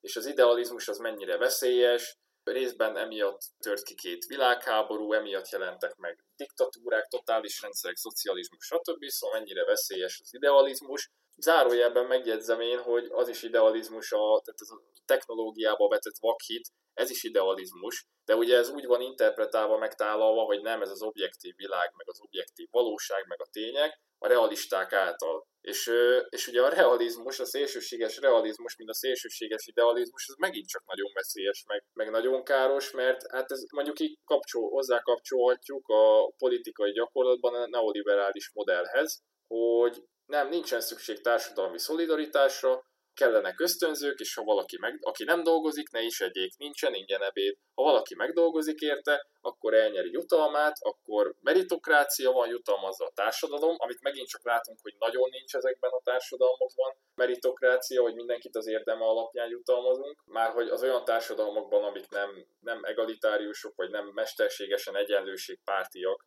annyira, mint egy, mint egy szocialista rendszer mondjuk, vagy, vagy akármilyen más ilyen ut- utopisztikus rendszer. Szóval, hogy mindenkinek mindenért meg kell dolgoznia, ha valaki nem tesz érte, akkor nem fogja senki felemelni, akkor így járt, ahogy mondani szokták, akkor, akkor ez, ez dobta a gép, ugye, akkor itt hivatkozunk a sorsra, meg stb. És akkor általában nem behunják a szemüket a realisták a fölött is, hogy, hogy belecementálódnak, ahogy mondta Bogár László ugye abban a valamelyik ilyen kis megnyilvánulásában, hogy belecementálódunk társadalmi rétegekbe. Ez nagyon tetszett nekem, mert tényleg így van, és egy realistának azt is látnia kell, hogyha, hogyha tényleg valaki beleszületik egy közegbe, és nem tud kitörni, az is lehet valóság, de közben ugye az a sztori, hogy vannak ösztönzők, és, és igen, érdemei alapján mindenki eljutott valahova, elérhet valamit, tényleg csak elég kitartónak, meg szorgalmasnak kell lennie, és így működik a társadalom, van benne szociáldarwinizmus is ugye ebben az egészben, hogy az erősebb kutya tudja tovább örökíteni a génállományát, hogy megnézzük, hogy ki a rátermettebb, az élet egy verseny, össze kell mérni mindenkit, nem vagyunk egyenlőek, és ennek az a vége, hogy nagyon méltánytalan sorsok születnek, és nagyon az árokparton meg az útszélén hagyunk embereket, és semmiféle segítséget nem kapnak, és dübörög a vadkapitalizmus, meg a kaszinókapitalizmus, és akkor mindenkit, aki gyengébb, azt lelökünk a porba, és annak a hátán mászunk fel, meg annak a holtestén keresztül mászunk fel egyre magasabbra. Szóval érted, van a kvázi realista, meg a kvázi idealista szélsőség, és megint találunk-e még valamit a kettő között, megint csak a polarizációnál lyukadunk ki. És akkor mindenki szemezget, és akkor mindenki próbálja maga igazságát alátámasztani. És nagyon ezek a féligasságok, részigasságok nagyon veszélyesek, mert tényleg mindkettőt, hogyha elolvassa az ember egy komolyabb szerzőnek a tollából, vagy egy komolyabb illető, ha megnyilvánul a kérdésben, akkor azt fogja mondani, hogy de hát ez tényleg így van. És az ellenkezőjét akkor, akkor is lehet mellette intelligensen érvelni, hogy így van. Tehát e, ezért filozófiai szempontból ilyen kétségbejtő, hogy van-e abszolút igazság. Mert a, tényleg a jobb retorikai készségekkel megáldottabb, felkészültebb illető, aki jobb érvekkel rendelkezik, vagy nem tudom, nagyobb tudása van az adott területen, az, az nagyobb esélye győzelmet fog aratni, és akkor most objektív szempontból most, hogyha lenne valami, jönne valami felsőbb lény, vagy isteni lény, akkor hogyan ítélne, kinek adna igazat? Tehát valószínűleg ugye mindenkinek és senkinek egyszerre. De ugye tudjuk, hogy mindenki valahol van, valamelyik térfélen, és úgyis le fog esni a egyik-másik narratívába. Tehát tud ez a rendszer úgy is működni, egy hatalmas szakadék képződik a emberi közösségben, és ketté polarizálódik, hát ketté, polarizálódik az egész társadalom, és nincsen, hogy valaki középen maradt. Tehát itt helyet kell foglalni. Helyet kell foglalni az egyik oldalon. Vagy éppen ahol éppen vagy ott esel le, és nem tudsz, nem tudsz józanul gondolkozni, ebből az fog következni, hogy ugye emlegettünk egy ilyen választást, hogy éppen melyik érv alapján választanak az emberek. Például van egy vita, egy elnöki vita, mit tudom én, volt rá úgy példa nyugaton előző évben, és akkor megtörténik az az elnöki vita, a fene se tudja, kinek van igaza, az egyik jól érvel, a másik erőszakos, vagy egyik se érvel jól, tök mindegy, de mégis, mégis az egyik elnök az nyer. Hoppá. És akkor utólag szoktuk értékelni, vagy szokták értékelni azt utólag a történészek, vagy a politika tudósok, hogy most akkor mi lett volna, hogyha a másik nyer, meg kinek kellett volna, úgy ha próbáljuk objektíven vizsgálni a dolgot, ezt most idézőjelben téve mondom az objektívet, akkor, akkor vajon melyik volt a jobb döntés, és akkor csak a retor... De hát, hogy egy választás... Mi a, de egy választók szempontjából ugye most liberális demokráciákról beszélünk, ezért, ezért tesszük meg most azt a kanyart, hogy magát a választás intézményét, meg azt, hogy hogyan döntik el az emberek, hogy ki a szimpatikus, vagy kire szavaz. Kicsit ezt akarom én most ö, megfogalmazni. Tehát két embert látnak, valaki az alapján dönt, hogy mi a pártnak a programja. Van olyan, aztán, aki az alapján dönt, hogy az elnöki vitában melyik a szimpatikus. Van olyan, aki kinézet alapján is dönt, és természetesen nem olyan, hogy bármelyik ilyenből az ember egyet választ, hanem ezeknek lehet a, a keveréke. Tehát lehet, hogy valakinek, mit tudom én, szimpatikus a Donald Trump, de nagyon erőszakosan vitázott, viszont a republikánus pártnak a programjával szimpatizál, de amiért túl erőszakosan ö, vitázott a Trump, ezért átszavaz a Bidenre. De van olyan, tudod, uh-huh. mérlegelnek az emberek, és akkor döntenek valami alapján. Ki hogyan súlyozza a dolgokat. Valaki a elnök személyét súlyozza jobban, van, aki a pártprogramot súlyozza jobban, valaki meg a külsőségeket, súlyozza jobban. Tehát felelősségre lehet-e vonni egy választót, hogy hova szavazol? Most ez is egy kicsit olyan demokrácia paradoxon, mint amit emlegettem a múltkor arról, hogyha a demokráciában mindenki hatalomhoz juthat, mindenki hozzáférhet a húsos fazékhoz, meg mindenki minden véleménynek hangot adhatunk, abszolút nincsen, nincsen cenzúra, meg nincsenek korlátok, akkor egy a demokrácia egészét az establishmentet megkérdőjelező rendszer is hatalomra juthat, és felszámolja a demokráciát. Ugye ezt mondtam a múltkor, tehát a demokrácia paradoxon klasszikusan ez. De az is egy demokrácia paradoxon, hogy a, az adott társadalom akármennyire felkészült, akármennyire vannak, van mondjuk jól működő civil szféra, meg akár hány százalék a társadalomnak próbál tájékozódni a lehető legtöbb információ alapján, a programok alapján, akármennyire kialakult egy működőképes politikai kultúra, az a helyzet, hogy nagyon sokszor előfordul az, demokratikus fejlettségnek minden szintjén, hogy az adott társadalom nem a, a számára optimális döntést hozza meg. És ugye itt egy kicsit be lehetne hozni azt, amit az emméről beszéltünk, hogy na majd akkor jönnek az algoritmusok, meg a statisztikák, meg a számok, és akkor azok, azok majd jobban el fogják dönteni, azok jobban tudják, hogy mi a jó az embernek, majd bábáskodnak a társadalmak fölött, mert a társadalmak azok valahogy infantilisek, és az alapján döntenek el, hogy ki hogyan fésüli a haját, milyen öltöny van rajta, mennyire fess a megjelenése, mennyire jó a kiállása. Ugye ez, ez, a, ez ahhoz is kapcsolódik, amit mondtam a múltkor, hogy a politikusok elkezdtek, hát nem is elkezdtek, hanem már a többségük influencerré vált, és nincs mögötte ott a tartalom. Ja igen, várjunk. Tehát van olyan, ugye a politikusoknál tartunk, meg előző éves elnökválasztás, milyen személyt él meg virtuálisan a digitális térben, és milyen személy valójában. Tehát ahogy, ahogy ugye élőben vitázik, meg ahogy írogatja a posztokat a nem tudom, Facebookon, vagy Twitteren, vagy akárhol. És most nem egy speciális jelöltre, hanem mind a kettőre gondolok. Vagy, vagy akármelyik ország elnökére, elnök jelöltjeire. Tehát megint zajlik a háború, a politikai kampány a virtuális térben, meg a valóságos térben. És én azt látom, hogy az emberek a virtuális térben való viselkedés alapján akarják eldönteni, hogy ki legyen a valóságban az elnök. Tehát, mondom ezt, ez nagyon súlyos mondat. Facebookon ezren vagy százezren követnek valami fószert, aki mondjuk elnök jelölt. Teszi a bejegyzéseket, jönnek rá a reakciók. Valami képet mutat, ugye nagyon jó a digitális marketing, nagyon jó a marketingje a Facebookon. De valójában az ember az egyáltalán nem tud vitázni. Tehát senki se kíváncsi már a valóságos vitára. Mindenki arra kíváncsi, hogy éppen a adott nap miket posztol az ember a Twitterén vagy a Facebookján. Szörnyű. Igen, mert, mert, de ez azért van részint, mert a valóságban is ugye voltak a, a valóságos térben is annyira elinflálódott ez az egész dolog, hogy érvényét vesztette, bejött ez a kommunikáció ugye a Facebookon, és akkor embernek, embereknek volt egy újdonságérzet, hogy na most itt, itt is elér hozzánk ezen a felületen is, mennyire jó. De hát ott is ugyanannyira érvénytelen. Mindenhol érvénytelen a narratíva, tényleg. Tehát, hogy ez mennyire hatásosan működik ez a demokrácia. De ugye a régi kampányoknak is és... volt az úgymond klasszikus, még az online téren kívüli kampányoknak is volt ilyen virtuális felülete, hogyha már csak abból indulsz ki, hogy ott vannak pártprogramok, kampányprogramok, megígérnek dolgokat.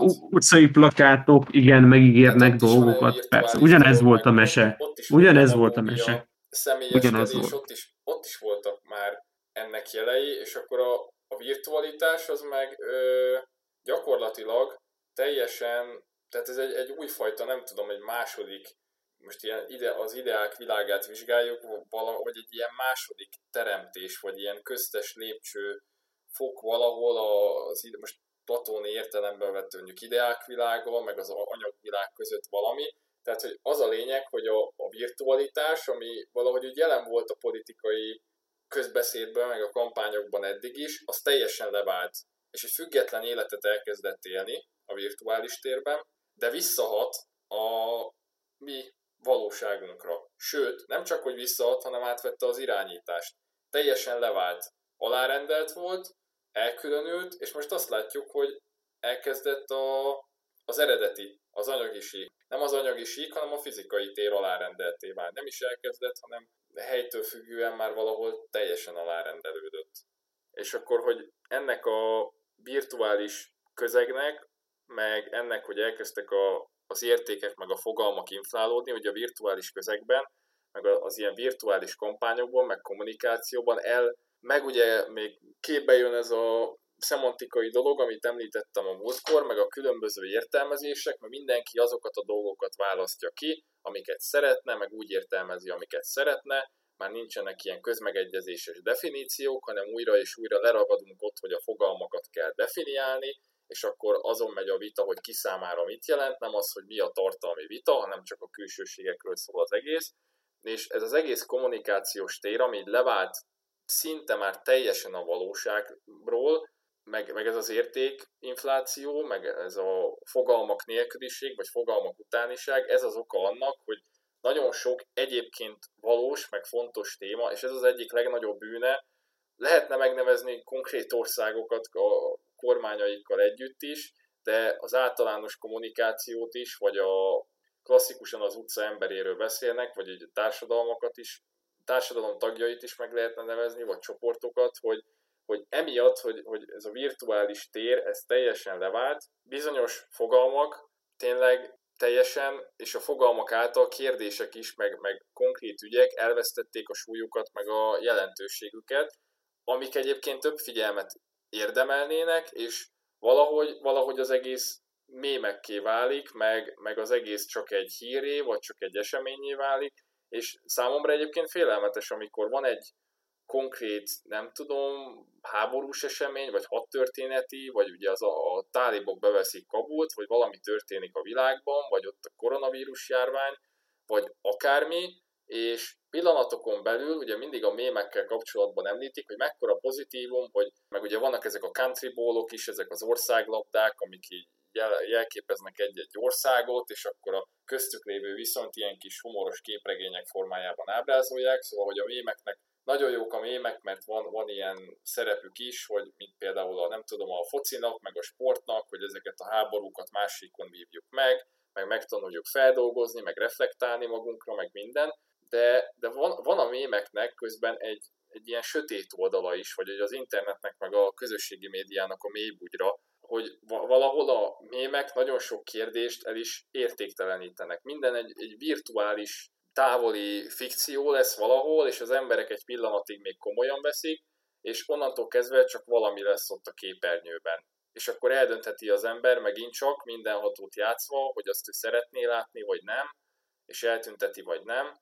De ez, ez megint a, az illúziója a döntésnek, hogy hát nem az van, hogy, hogy a Facebook, meg a Twitter, meg a Netflix valamit kidob, és akkor eldönti helyettem, hanem én eldönthettem, hogy hát ezt most nem szeretném látni, ezt szeretném látni, de így közben meg beleringatjuk magunkat még jobban abba az illúzióba, hogy mi vagyunk a mindenhatók, és eldönthetjük, hogy mi érdekel és mi nem, de közben meg a beszélgetéseknek a 90%-ában ugyanazok az aktualitások, amik megjelennek a médiában, azok fognak megjelenni, tehát ez a média hatás ez továbbra is ott van. Nem kellene, hogy az ember szelektáljon, de az a baj, hogy a szelekciónak az illúziója van meg. És mondom, ez a lényeg, hogy teljesen eltávolodunk ezektől a problémáktól, és nem érzékeljük a súlyukat. Az már megint csak más kérdés, hogy ezek el se, ezeknek egy része el se jutna hozzánk, de, de valahogy azt érzem, hogy, hogy mondjuk a tévé hőskorában, vagy amikor gyerekek voltunk, valami megjelent a közelkedetről, vagy Dél-Amerikában lezajlott egy pucs megint, vagy ö, Afrikában kitört egy háború megint, vagy a közelkeleten egy forradalom megint, vagy történtek hasonló, hasonló dolgok, vagy csődbe ment egy nagyvállalat, vagy valami, akkor úgy jobban azt érezte az ember, hogy valóság. Lehet, hogy mert kiment a riporter, vagy most nem Magyarországra gondolok, de alapvetően, vagy lehet, hogy ennek voltak más dimenziói is valahol, de az úgy valóságosabbnak érződött. És megszületett ez a virtuális tér, és tényleg teljesen önállósodott egy kicsit. Nem is kicsit, te- teljesen önálló életet él. És ilyen, és annak egy ilyen meredek példát, ugye volt ez a szimbióta, a, nem tudom mennyire nézted a Pókember akármilyen változatát, akár rajzfilm, akár élőszereplős, nem tudom, Ugye volt ez a, ez a földön kívüli anyag, ami ilyen szimbiózisban él az emberre, akire rákapcsolódik, egy ilyen parazita, nek szüksége van az emberre, de így átveszi fölötte a, az irányítást, és egy kicsit ez a virtuális tér, ez ilyen, egy ilyen, van egy ilyen parazita jellege, hogy, hogy szüksége van a gazdatestre, mert a fizikai térnek az impulzusai éltetik, hogy a fizikai térben mi történik, de teljesen átveszi utána a kontrollt. A homokember, nem? Nem, nem, nem, a Venom az a szimbióta, az a fekete földön kívüli parazita lény. Hát készült külön film a Tom Hardy-val, a Venom az is. Hát de én nem láttam a külön filmet, le vagyok maradva, 2000-es ugye, évek elején létezek. De ugye a rajzfilmben is, ugye, hát az volt az egyik nagy sztár, nekünk gyerekek voltunk, nekem meg egy barátomnak az volt a kedvencünk. A, hát Tényleg, a... bassza meg, a, van, volt ilyen, hogy homokember a Megwire-esben is. De ne, pont bassza az, meg. nem a homokember, hanem a másik, és a rajzfilmben méregre lefordították a nevét.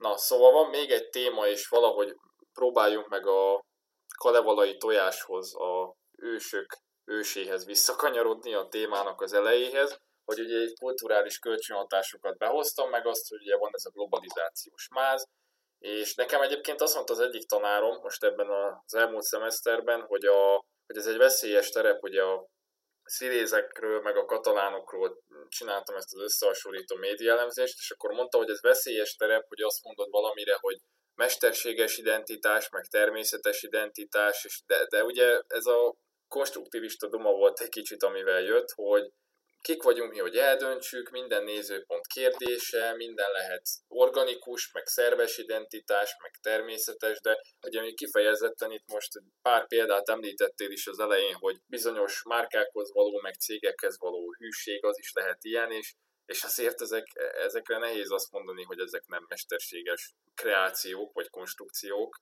és hogy ott van ez a máz az egész fölött, de mellette ott vannak nagyon mély társadalmi szerkezetek, meg ott vannak a nagyon mély kulturális gyökerek, meg minták, meg identitások, meg csoportok alatta, és, és ezt lehet látni, hogy akármennyire ott van mondjuk a liberális demokráciának a máza, akkor egy kicsit ostorozzuk az illiberális demokráciákat is, hogy mondjuk ott van, ott van a nemzeti eszmének a máza, vagy akármilyen máz alatta, ezek a szerkezetek ott vannak, és ugye nagyon sok feszültség meg konfliktus jöhet létre, valahol ezeket így le lehet ilyen freudi értelemben így kollektíven folytani, valamikor megjön ez a Huntingtoni szellem a palacból, és akkor, és akkor elszabadulnak az indulatok, attól függ, hogy milyen modell, meg ezt hogyan menedzselik, és hát így gondolkodtam valamelyik nap, és akkor összeírtam öt.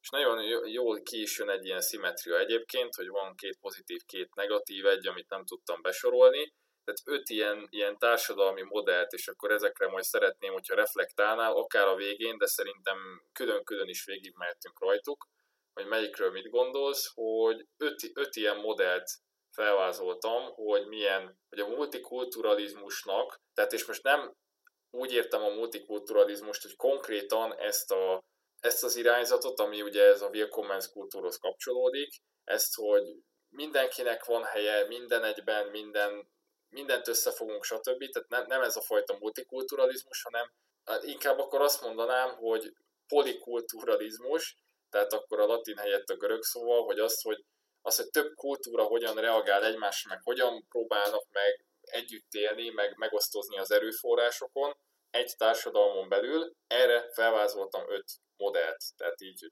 így értem, hogy multikulti társadalmak. Lehet egy homogén társadalom is. És az első egy olyan, ami megint csak egyetemen jött elő, meg szoktak egyébként sokszor rá hivatkozni. Van egy ilyen fogalom, hogy oszloposodott társadalom, ezt ez egy német alföldi Liepárt nevű politológus hozta be. Ezt úgy is nevezik, hogy Verzwilling, ugye ilyen holland eredetű szóval, ezeket az oszlopokat, vagy pilléreket, hát ez egy kicsit a párhuzamos társadalomra emlékeztet, de, de én ezt egy pozitív modellnek értékelem. Tehát ez nagyjából 60-as, 60, 50-es, 60-as, 70-es évek társadalmait elemezte az illető, akkor, akkor publikálta ezt a kutatást, vagy kutatássorozatot, és itt a holland, a belga, az osztrák, meg a svájci társadalom jelenik meg például, főleg a belga, meg a svájci így erőteljesen, amik ugye ilyen nagyon ilyen több gyökerűek, az egyik kettő, a másik meg négy, hogyha úgy tetszik, ugye flamandok, vallonok Belgiumban, és akkor étorománok, németek, olaszok, franciák Svájcban, és akkor azt vizsgálta, hogy ezek hogyan élnek egymás mellett, és akkor főleg a német alföldön volt markánsan jelen ez az oszloposodott társadalom, ami azt jelenti, hogy a társadalom pillérei azok egy-egy ilyen altársadalmak, vagy ilyen szubkultúrák, és mondok egy példát, például a flamandok, akik általában ugye protestánsok, meg Belgiumban, meg a vallonok, akik általában katolikusok, és akkor még mondjuk ott vannak a szocialisták, vagy a baloldaliak, akiknél a vallás már háttérbe szorul, hogy most ki milyen vallású, ki milyen etnikai származású, és még emellett több más is ugye a törésvonalaknak megfelelően, több ilyen szubkultúra, vagy kisebbség, vagy csoport él egymás mellett párhuzamosan, és akkor ez a pillérrendszer azt jelenti, hogy megvannak a saját médiumaik, megvan, hogy milyen újságot olvasnak, milyen rádiót hallgatnak, milyen tévét néznek, milyen egyesületekbe járnak, milyen iskolákba, és akkor van mondjuk egy úszószövetsége a, a katolikusoknak is, van egy a protestánsoknak is, van egy a vallonoknak, van egy a flamandoknak, a hollandoknak, mindenkinek külön, de közben, közben a politikában meg működik egy konszenzus, megosztják a hatalmat, kommunikálnak egymással, stb. Tehát nem az van, hogy nem vesznek tudomást a másikról, hanem összedolgoznak, de például egy kicsit egy ilyen tradicionális jellege van ezeknek a, vagy volt ezeknek a demokráciáknak, hogy általában olyannal házasodik az illető, aki ugyanabból a, talán használhatom ezt a szót, hogy kaszt, tehát ugyanabból a kasztból, ugyanabból a pillérből származik, stb. De azért ez rugalmas volt, nem úgy, mint például egy feudális vagy egy hagyományos társadalomban, vagy mint az Indiában volt, meg még zajlik ma is, hogy ezért nem nézik mindenhol jó szemmel, hogyha valaki olyannal lép kapcsolatba, aki a másik csoportból jön, még akkor is, hogyha nincsen köztük nyílt konfliktus, szóval Szóval így azért volt köztük párbeszéd, de mindegyik nagyjából a saját kis buborékjában maradt, a szónak most itt a jó értelmében, meg összedolgoztak, és ezek egy idő után összefonódtak így szervesen, és így megmaradt az identitásnak a lényege, de van valami nemzeti, ami ezt így összefogja, tehát ez így a svájci nemzeteszmény, meg a belga, meg a stb. az is még ott van, mint ahogy nem tudom, az Európai Unióban ott van, a, ott van az európai identitás is, mint egy, mint egy máz, és akkor alatta meg ott van a nemzeti, és akkor ugye pont azt osztad be a beszélgetés elején, hogy vannak, akik azt mondják, hogy, a, hát, hogy az európai kellene, hogy legyen a domináns, vagy arra felé halad a progresszív vonal, vagy a fejlődés, hogy egy előbb-utóbb az európai szint lesz a mérvadó, stb. Én ezt úgy tekintem, most, hogyha ezt a kis modellt alkalmazzuk egész Európára, hogy hogy mondjuk az a felszín, az a, az a réteg, és akkor a nemzeti identitások meg, meg az erőteljesebbek. És mondjuk ezen a szinten, meg ma már ott tartunk, hogy nem az számít, hogy melyik pillérből, melyik csoportból jön az illető, hanem mondjuk az, hogy ki az, aki holland, ki az, aki belga állampolgár, szóval eljutottunk ide. Szóval ez például egy pozitív modell, hogy valahol ez szegregáció, de nem, nem nem az van, hogy valakit kirekeztünk, nem valakinek a rovására, nem, nem, nincs ott az a faktor, hogy nem veszik tudomást valamelyik társadalmi csoporttól. És akkor ezt ilyen a konszenzusos demokráciának a, az ilyen sarokpontja, ezt nagyon, nagyon sokszor szokták politikakutatók emlegetni, csak az a probléma, hogy amikor demokrácia exportőrt játszunk, akkor elfelejtjük, hogy olyan többetni multietnikumú országokban, mint mondjuk Irak, meg Afganisztán, főleg, hogy a csúnya szóval mondva ezek összetákolt országok, vagy gyarmatok,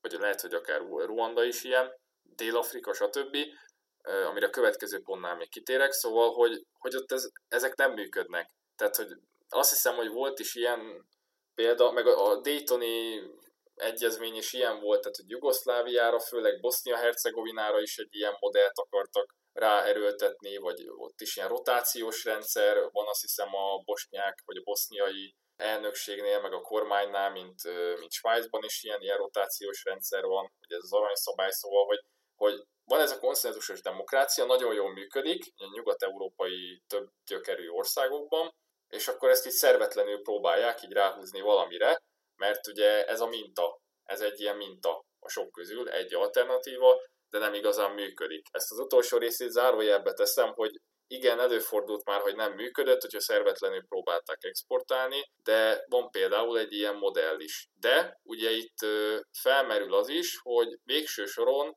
keresztény nyugati kultúrkör. Tehát minden ilyen alcsoport, amit említettem, szemben például a szegregáció bizonyos csoportjaival. Tehát itt a, a rassz, a vallás, meg az ilyen kultúr, nagyon erős kulturális választóvonalak nincsenek jelen például. De ezt még a mai napig sokan működőképesnek érzik, vagy úgy érzik, hogy ezt a, ezt a sablont ezt rá, rá lehet húzni Európán kívüli országokra is, de ugye már bebizonyosodott több ízben, hogy nem lehet. Létezette valaha a történelem folyamán olyan, hogy európai identitás? Hogy létezik-e most ilyen? Meg hogy mikor született? Nem tudom, neked van erre tipped? Én már gondolkodtam rajta, hogy most tegyük az Európai Uniót félre, hogy ilyen, hogy európaiság. Tehát vissza, retrospektíve vannak elemei, hogy mi az, hogy Európa, eszünkbe jut az örömmóda és Beethoven, eszünkbe jutnak zeneszerzők, politikai gondolkodók, uralkodók. Ó, nekünk el kellett énekelni. 2004-ben emlékszem, hogy volt valami karácsonyi hangverseny, énekzenei suliból jövök, és kórussal el kellett énekelni az örömódát. Húha, hát nem tudom, nekem picit olyan szekunder szégyenérzetem volt, hogy gyerekként ott énekelni örömódát, mézes, mázas dolog. Nem éreztem magaménak, nem éreztem magaménak. Nem, amikor föl kell állni, voltak szerintem ilyen iskolai rendezvények gimnáziumban is, hogy azt is el kellett, és nem, nem, nem, tehát, hogy ott a himnusz, ott a szózat a magyarok számára, és akkor ez nem, nem. Mindig emlékszem, mindig emlékszem tanárokra, hogy így elolvadtak, hogy jaj, milyen szép, mint hogy a szocializmus. nem is a legjobban, ez most egy nagyon szubjektív, meg az én esztétikám, de nem vagyok benne biztos, hogy ez fejezi ki legjobban az európaiságot. Ez egyfaj, egy bizonyos európaiságot, ezt, ezt nem érzem, tudod, annyira áthatóan univerzálisnak. Valami, szerintem valami rapszódikusabb, romantikusabb szerzemény jobban illene ide. Ugye eszünkbe juthat a Varga Miklós szerzemény, tudod, az Európa című sláger. Yeah, yeah, yeah, és yeah, ennek yeah. a szövegében ez tényleg benne van, hogy a sokszínű ruhája sokszor elszakadt, meg tudott testvére testvére ellen, vér a vér ellen fordul, stb. ezek a konfliktusok. Tehát az európai történelem az inkább egy ilyen nagyon romantikusan, rapszódikus jellegű, hullámzó vértengerek, hullahegyek sokszor, sokszor viszont béke és prosperálás, stb. Szóval, szóval inkább lehet, hogy egy ilyen szerzemény, de ez csak az én esztétikám mondom. Tehát, hogy ebből is látszik, hogy ez az EU, tehát az európai uniós identitást nem lehet az európai identitással azonosítani. Ugye rendre ez történik. Belessünk ebbe a hibába. Európai identitás, európaiság. Nem azt látjuk, hogy ez valami más. Tehát létezik európaiság, meg európai identitás. És... Van-e Európában jelen van-e a harmadik világ? Nekem. Mint életszínvonal. Ukrajna, Moldova. Balkán. Balkán. Hát, hát azt mondom neked, hogy Balkán bizonyos részei Ukrajna, Moldova, Románia, Magyarország, Lengyelország, tehát a keleti blokk országai, azok bizony lehet, hogy rosszabb színvonalon élnek, mint Afrikában egy-egy réteg, egy-egy gazdagabb ország. Vagy nem tudom. Érted? Igen. Tehát... Szörny egyébként. Tehát, és, és, és mit jelent az európaiság akkor? Ha ez, tegyük, nem tudom, hogy tényleg jelen van-e, vagy én, én csak úgy látom, hogy azért jelen van. Tehát Európában nagyon jelen van a szegénység. Tehát akár csak, hogyha a párizsi nógózónákra gondolok, vagy, vagy a mély szegénységre, ami ugyanúgy jelen van ugye a fejlettebb országokban, a nyugati, a nyugati európai országokban szintén jelen van. Én nekem felmerül ez a kérdésem, mi az az európaiság? Mert hogy gazdasági értelemben itt van a harmadik világ is, itt van a fejlettebb világ, de a harmadik világ is.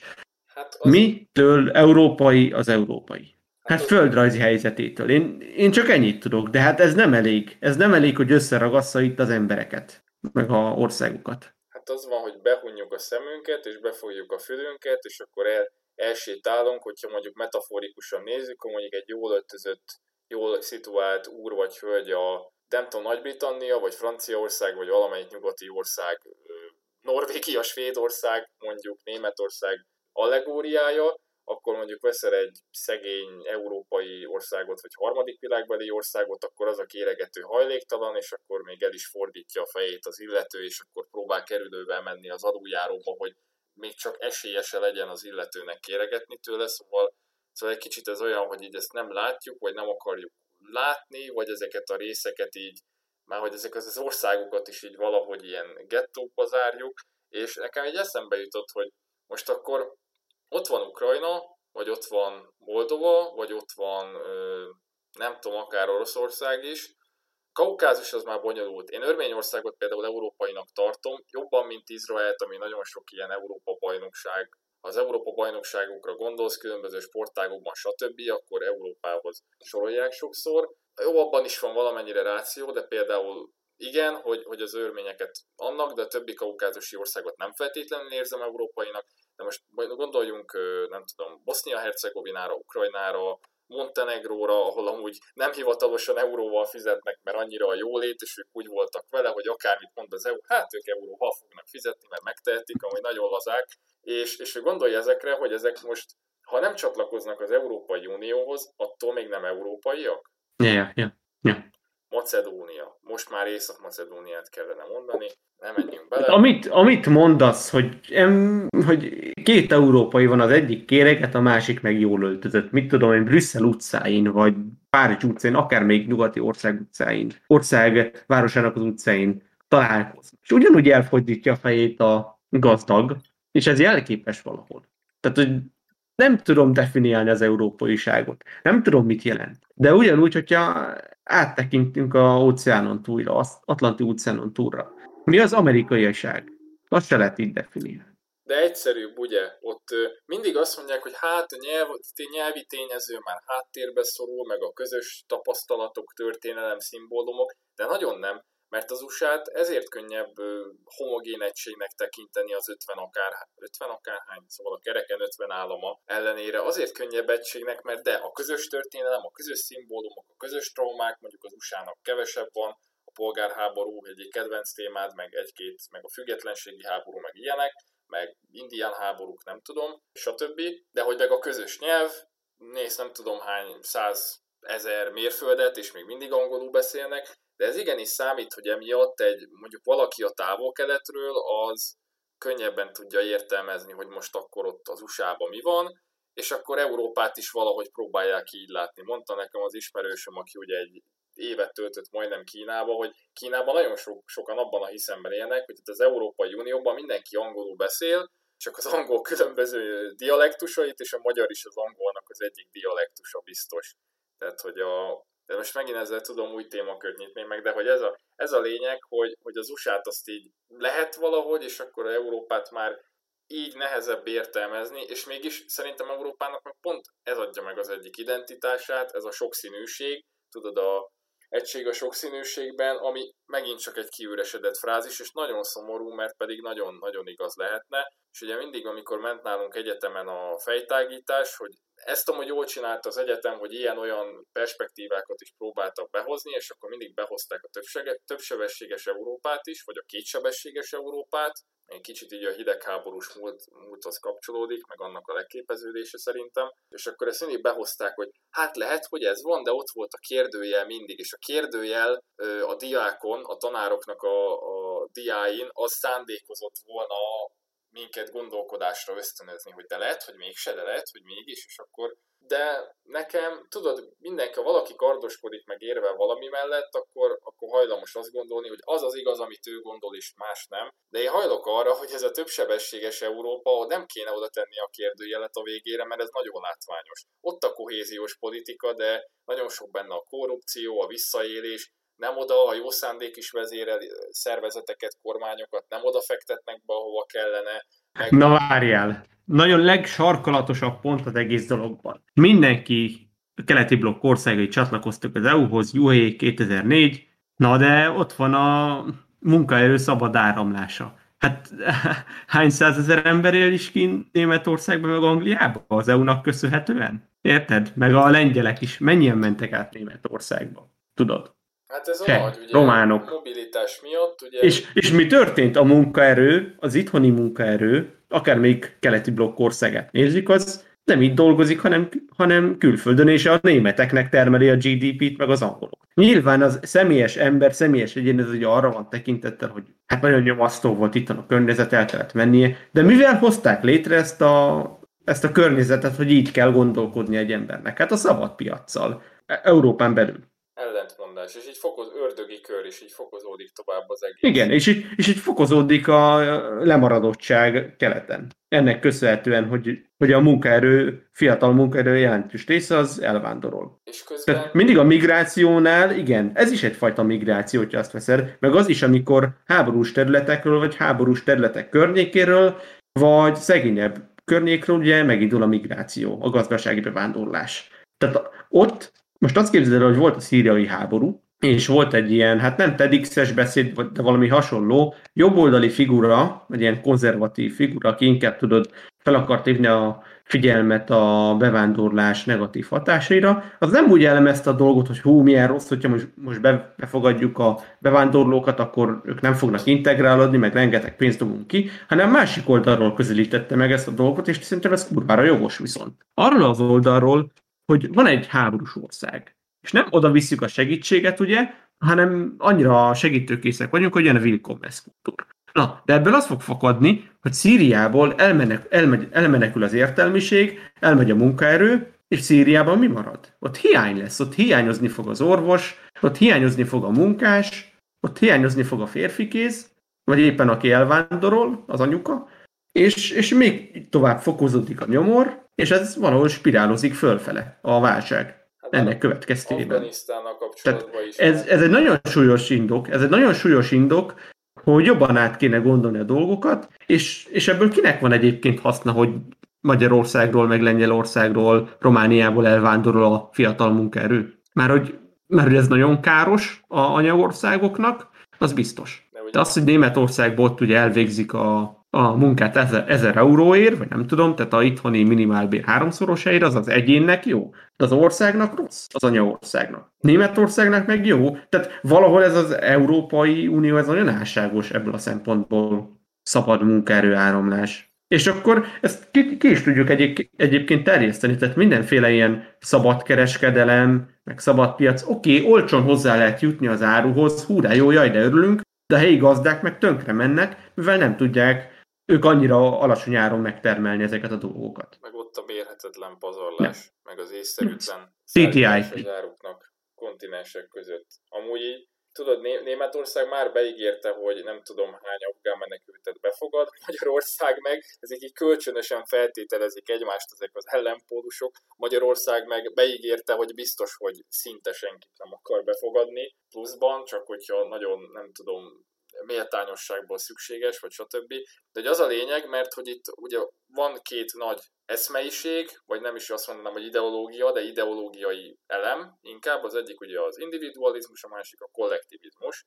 És ugye itt az individualizmus érvényesül inkább, hogy valaki egyénként a boldogulást keresi, segítséget kér, úgy érzi, hogy joga van elmenni egy másik országba, többek között azért, amit említettél, hogy bizonyos országokba beleszületsz az ország adósságába, történelmi traumáiba, e, ugye ott vannak a gének és a mémek, egy csomó mémbe beleszületsz, ami körülvesz az adott országban, és hát rossz mentalitásba, káros szokásokba, stb. Ugye azért van nemzeti sztereotípiáknak alapja, vannak ilyen meg olyan káros és kevésbé káros és ösztönző társadalmak és meritokratikusabb társadalmak és teljesen klientalista, korrupt társadalmak, ahol nem tudsz feljebb lépni a ranglétrán, vagy nem tudsz érvényesülni, stb.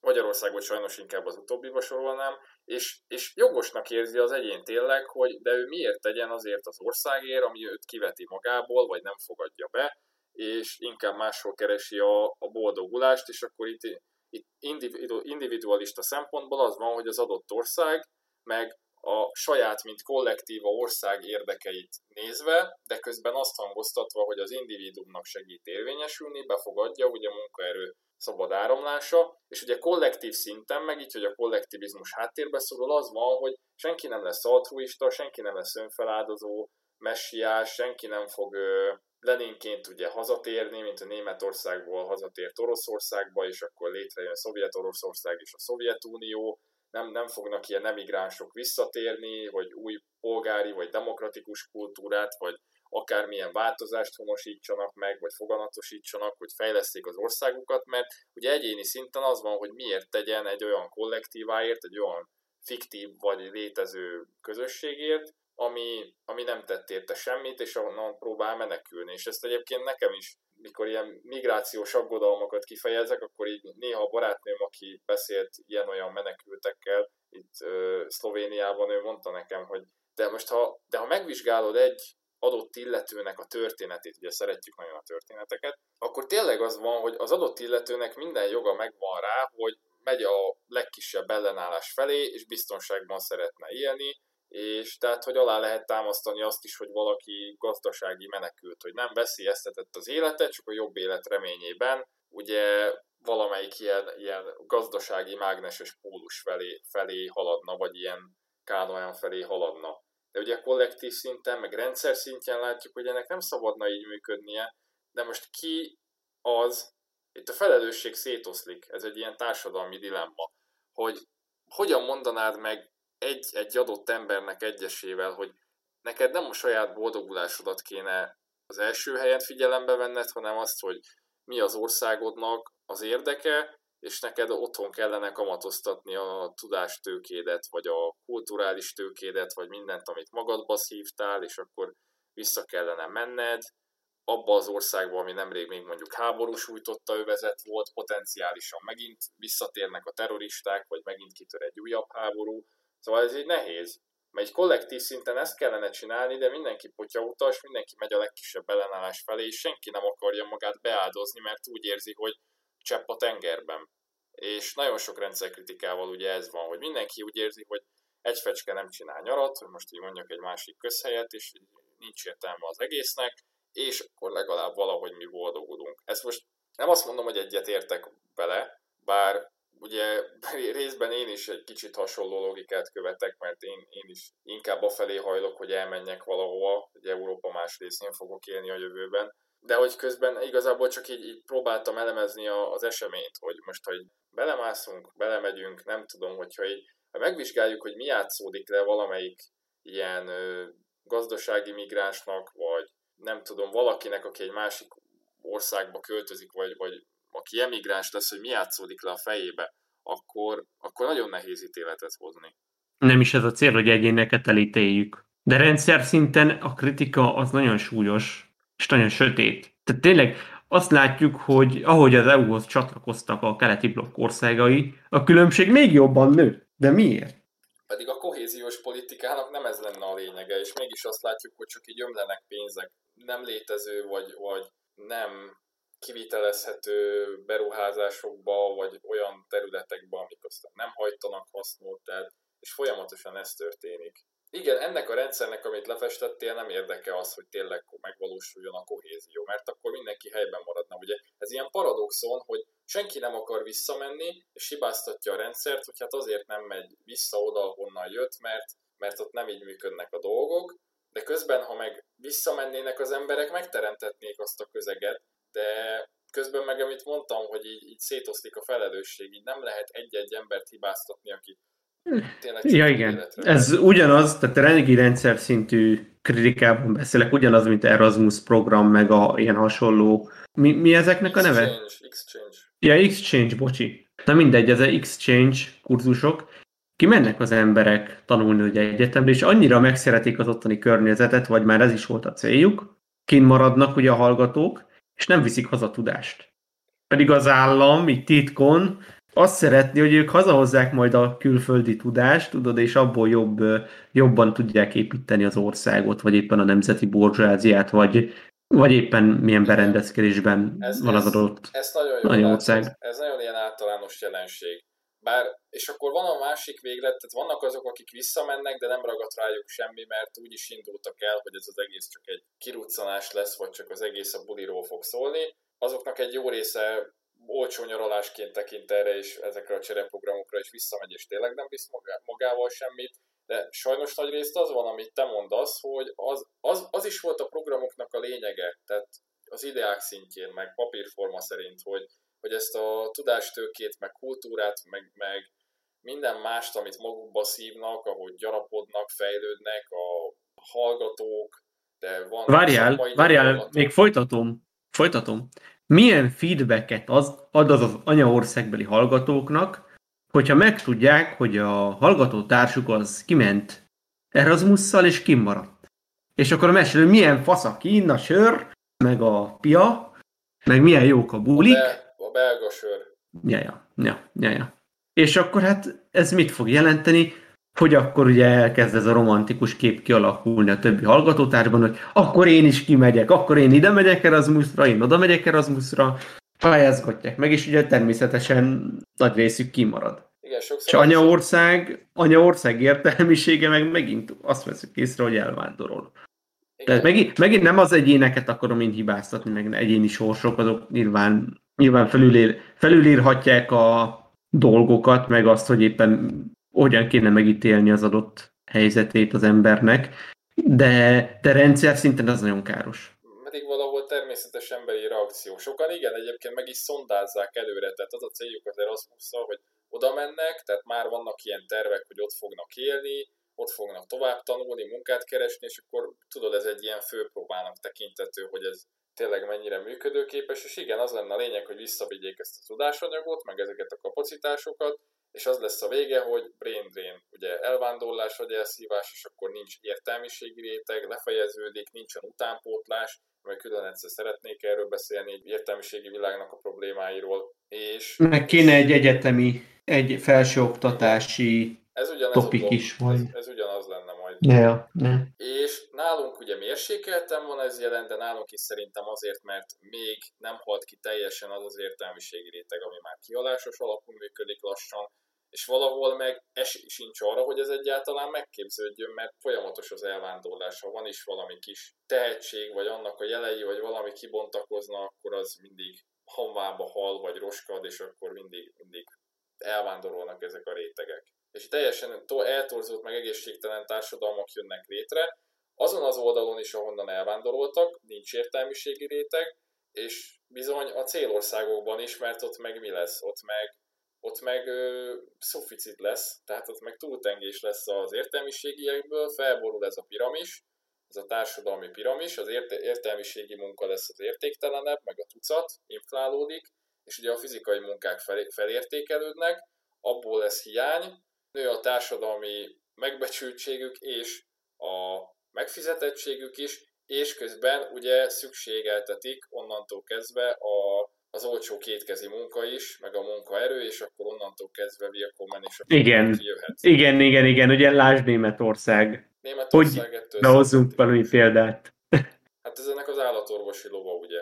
Ez az egész ott is fel. fel de szárnyal a gazdaság, de jól élnek ott az emberek, ugye? Igen, szóval ez, ez egy nagyon, nagyon súlyos probléma. És akkor így keletkeznek igen kéregető országok, meg a cilinderben, meg az esti ruhában elsétáló országok, akik így nagy évben kikerülik a kéregető országokat. Most tudom, ez megint ez a Wallensteini perifériák, centrumtérségek típusú kritika, nem is kicsit, de hát ez tényleg ez ilyen globalizációnak alap problémája, és mindig, amikor jönnek ilyen egyenlőségpárti, kohéziós, kompenzációs törekvések, akkor ezt látjuk, hogy az egyik térség vagy fél még jobban kiszipolyozza a másikat, még jobban elodósodik a másik, még több akár humán, akár természeti erőforrása elvándorol, és még jobban úgymond gettósodnak ezek a térségek, és itt akarok rácsatlakozni a második pontra. A második modell az kicsit hasonlít ugye ez az oszloposodott társadalomhoz, de annak a negatív vetülete, és ez pedig a párhuzamos társadalom, szónak a klasszikus értelmében, tehát amikor arról van szó, hogy tényleg vannak elkülönült társadalmi csoportok, de hogy ezek nem akarnak, vagy nem is tudnak kommunikálni egymással, nincs párbeszéd, nem értjük a másikat, nem ismerjük, félünk a másiktól, szegregáció van, gettók vannak, tök jó, hogy említetted a no amik ugye nem léteznek, de léteznek, szóval, hogy hogy vagy akik ott, ott vannak a nógózónák, ott vannak a cigánytelepek, ott vannak a középkori zsidó gettók, ott vannak a fekete gettók, ott van egy másik kedvenc témád, ugye a, az apartheid rendszer Dél-Afrikában most, meg a fordított apartheid rendszerről beszélnek sokan, Szóval, hogy ez meg a negatív vetülete ugyanannak, hogy mi van akkor, ha a társadalmak úgy próbálnak, ami nonsensnek tűnik, úgy próbálnak az erőforrásokon osztozni, ugyanazon a területen, stb., hogy így valahogy nem vesznek tudomást egymásról, és néha fizikailag is valahogy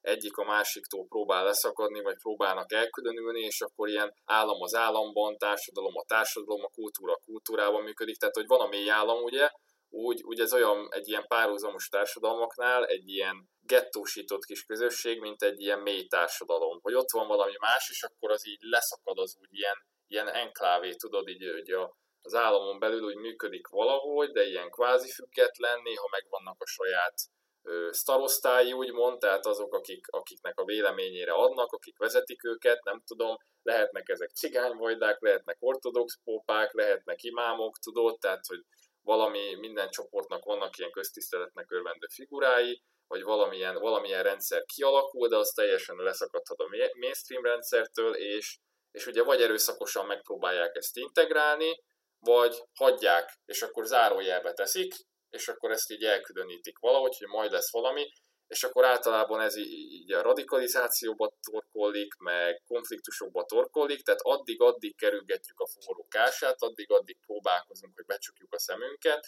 hogy ez a dolog forrósodik, és akkor egy idő után kitör a vulkán. És ez gyakorlatilag hasonlít egy kicsit az oszloposodott társadalmakhoz, de ott megvan az igény arra, hogy beszéljünk egymással, hogy tudomást vegyünk a másikról, hogy az is létezik, hogy más kasztok is vannak, más bőrszínűek is, stb és itt meg nincs meg a törekvés. De ugye alapvető különbség, hogy itt, itt már olyan csoportokról beszélünk sokszor, amik távolabbiak, tehát ami egy élesebb törésvonal. Tehát a cigányság esetében is az van, hogy akik fáziskéséssel érkeztek keletről, teljesen más kultúrát hoztak magukkal, nem letelepedő életmód, oráris kultúra, stb. A zsidók esetében megint az van, hogy más vallás, más részéről érkeztek a, a földnek, akkor ugye a fekete gettóknál, mondjuk Amerikában, vagy itt-ott, vagy a, az arab szegregált közösségeknél Párizsban, meg itt-ott, vagy pakisztániak Londonban, akármi, ott is az van, hogy ott a rassz is más, meg a vallás is más, tehát hogy ott már élesebb törésvonalak vannak. Na várjál, és akkor most így a nagy EU-s trösztök így beszélgetnek, na jönnek ezek a magyarok, ezek megint később csatlakoztak, most ezek is, érted? Tehát a EU kritikámat így megfogalmazva kicsit viccesen, ugyanezt így megfogalmazzák a újonnan csatlakozó országok tekintetében ezek a EU-s, EU-s prominensek, prominens személyek, hogy na, jönnek ezek a lengyelek, jönnek ezek a magyarok, jönnek ezek a szlovákok, hát ezek még sok, sokáig aludtak a szocializmusban, most felébredtek, késve vannak, mi már itt tartunk, ők csak ott tartanak. De ez részükről is egy illúzió, ugye ebben mi is belelovaljuk magunkat, hogy de a nyugatot kell, mi fél periféria térség vagyunk, és a centrum térséget kell Igen. majmolni. Várjál, még egy aspektus, amit meg akarok fogalmazni most behoz, nem kapcsolódik ide. Mhm. Az EU-hoz való csatlakozásunk milyen minőségben ö, változtatta meg a népi, nem is így mondom, hogy népi urbános, hanem úgy mondom inkább, hogy falu vs. város, centralizáció és lokalizációs ö, elmozdulás. Tehát mely, milyen irányba változtatta meg? Mert én azt látom, hogy az EU sokkal jobban támogatja a centralizációt, sokkal jobban támogatja azt, hogy, hogy Magyarországon belül is jöjjön létre ez a vidék, mint, mint no zóna, vagy nem tudom, meg a centralizált város, mint a megyeszékhelyek, fővárosok, stb. És a, ugye a fővárosokban van a legtöbb támogatás ölve, a vidék az meg el van hanyagolva. És ez, erre a problémára nem nagyon akar reagálni egy EU szinten senki, én azt látom inkább. És valahol ez tragikus, meg szörnyű, mert ez megint a, azt jelenteni, hogy oké, okay, tehát hogy összességében hogy nő a GDP, meg összességében nő a termelékenysége mondjuk Magyarországnak, meg Lengyelországnak, keleti blokk országainak, Romániának, viszont szélsőségek is távolodnak egymástól. Tehát a legszegényebb, a leggazdagabbtól megint távolodik egymástól. Ez a, ez a centralizáció, nyílik az olló. Ez a centralizációnak egy nagyon nagy hátrány, és nem tudom, hogy, hogy ez miért jó. Miért jó az EU-nak. Hát ugye nagyon érdekes, mert megint a szólamok szintjén az van, hogy a, a vidékfejlesztés a kohéziós politikának is kiemelt területe, és nagyon sokat beleölnek, beleáldoznak, az európai mezőgazdaságot fel kell lendíteni, meg az európai... Ez lehet így van, ez lehet így van látszat szinten. Látszat Igen, szinten. Gyakorlati szinten gyakorlati szinten meg az van, hogy a minél nagyobb kombájnokat, meg a minél nagyobb traktorokat preferálják előnyben a gyárak, hogy ugye minél nagyobb tőkés tudja megvenni ezeket, és a kis gazdákat azokat meg szépen hát magukra hagyják, meg úgy szélén hagyják. Tehát a lokális termelést azt el akarják lehetetleníteni. Nagy, nagy már a lokális termelés adja ki a nagy részét ugye, például a mezőgazdálkodásnak. Nem. Legyenek nagyvállalatok, akár valami európai cég, vagy nem tudom, nehogy már a kis gazdák, meg a lokális termelés az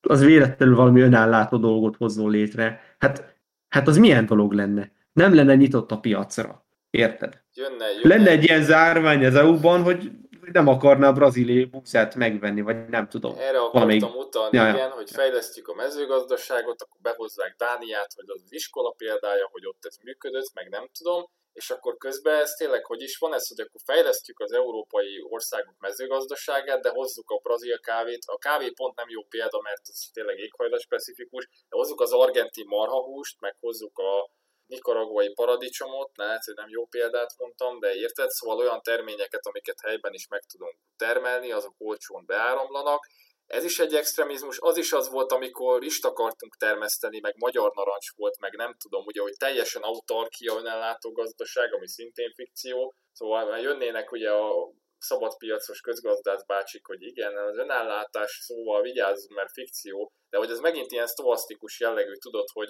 inkább, yeah, yeah. az, hogy inkább önellátó jellegű egy ország, meg hogy több lábon áll, az lenne az ilyen kívánatos cél. Szóval tényleg ez látom én is, hogy el, elmozdult az urbánus irányba a dolog, akármit is mondanak a, az uniós szólamok, és ugye ez a több út, kevesebb út dolog, hogy tényleg az is igaz, hogy kevesebb út, mert hogy ebből a centralizált bürokratikus szörnyetekből kevesebb kellene, meg az identitásnak a mesterséges kreált részeiből, a zászló, a himnusz, meg a többi. És nem azt mondom, egyszer már ezek létrejöttek, csak helyén kell kezelni minden szimbólumot, és nem, nem szabad túlértékelni a szerepét. Szóval, hogy van, vannak ezek a, ezek a mesterséges részei, és akkor közben meg a, meg, meg a centralizáció, és bizonyos szempontból meg, meg ö, többre lenne szükség, tényleg, hogy ez a helyi jelenlét, meg ezek a fejlesztések, meg ezek a standardek, meg modernizáció a szónak most a pozitív értelmében, hogy ezek megvalósuljanak. És akkor mindig az van, hogy egyre Tehát inkább... a tudás, a tudás áramlásának kéne szabad lenni, meg a, meg a kultúra áramlásának. Meg de, de, de várj, nagyon vigyázzunk ezzel, hogy mit nevezünk kultúra áramlásának, mert mert azért ennek nagyon negatív példázatai, meg mintázatai voltak az utóbbi években. Most erre akartam utalni, hogy, hogy Magyarországon ugye ez az urbánus nyugatos történet került előtérbe, hogy igen, hogy mi félperiféria térség vagyunk, itt minden, minden fáziskéséssel jelenik meg, gondolja nagy művelődés történeti korszakokra, reneszánsz, barokk, stb., és akkor az mindig nyugatról halad kelet felé, de egyre nagyobb szórással, egyre kevesebb helyen jelenik, meg egyre kevesebb ilyen gócpont van, nyugaton meg ez így összesűrűsödik, és hogy ez törvényszerű, történelmileg így alakult, hogy ez mindig követni kell, meg utána kell loholni, ami a, a keleti országok részéről illúzió, vagy ha kiterjesztjük így globálisan, akkor harmadik világbeli, meg leszakadó országok szempontjából, és akkor az élethazugságnak van egy másik oldala is, hogy a mintának tartott, meg centrumtérségnek tartott és gazdasági érte, hatalmi szempontból tényleg centrumtérségeknél, ott meg, ott meg szintén belelóalják magukat abba, hogy mindig ami onnan jön, az lesz az újítás, az lesz a progressziónak a, az élvonala,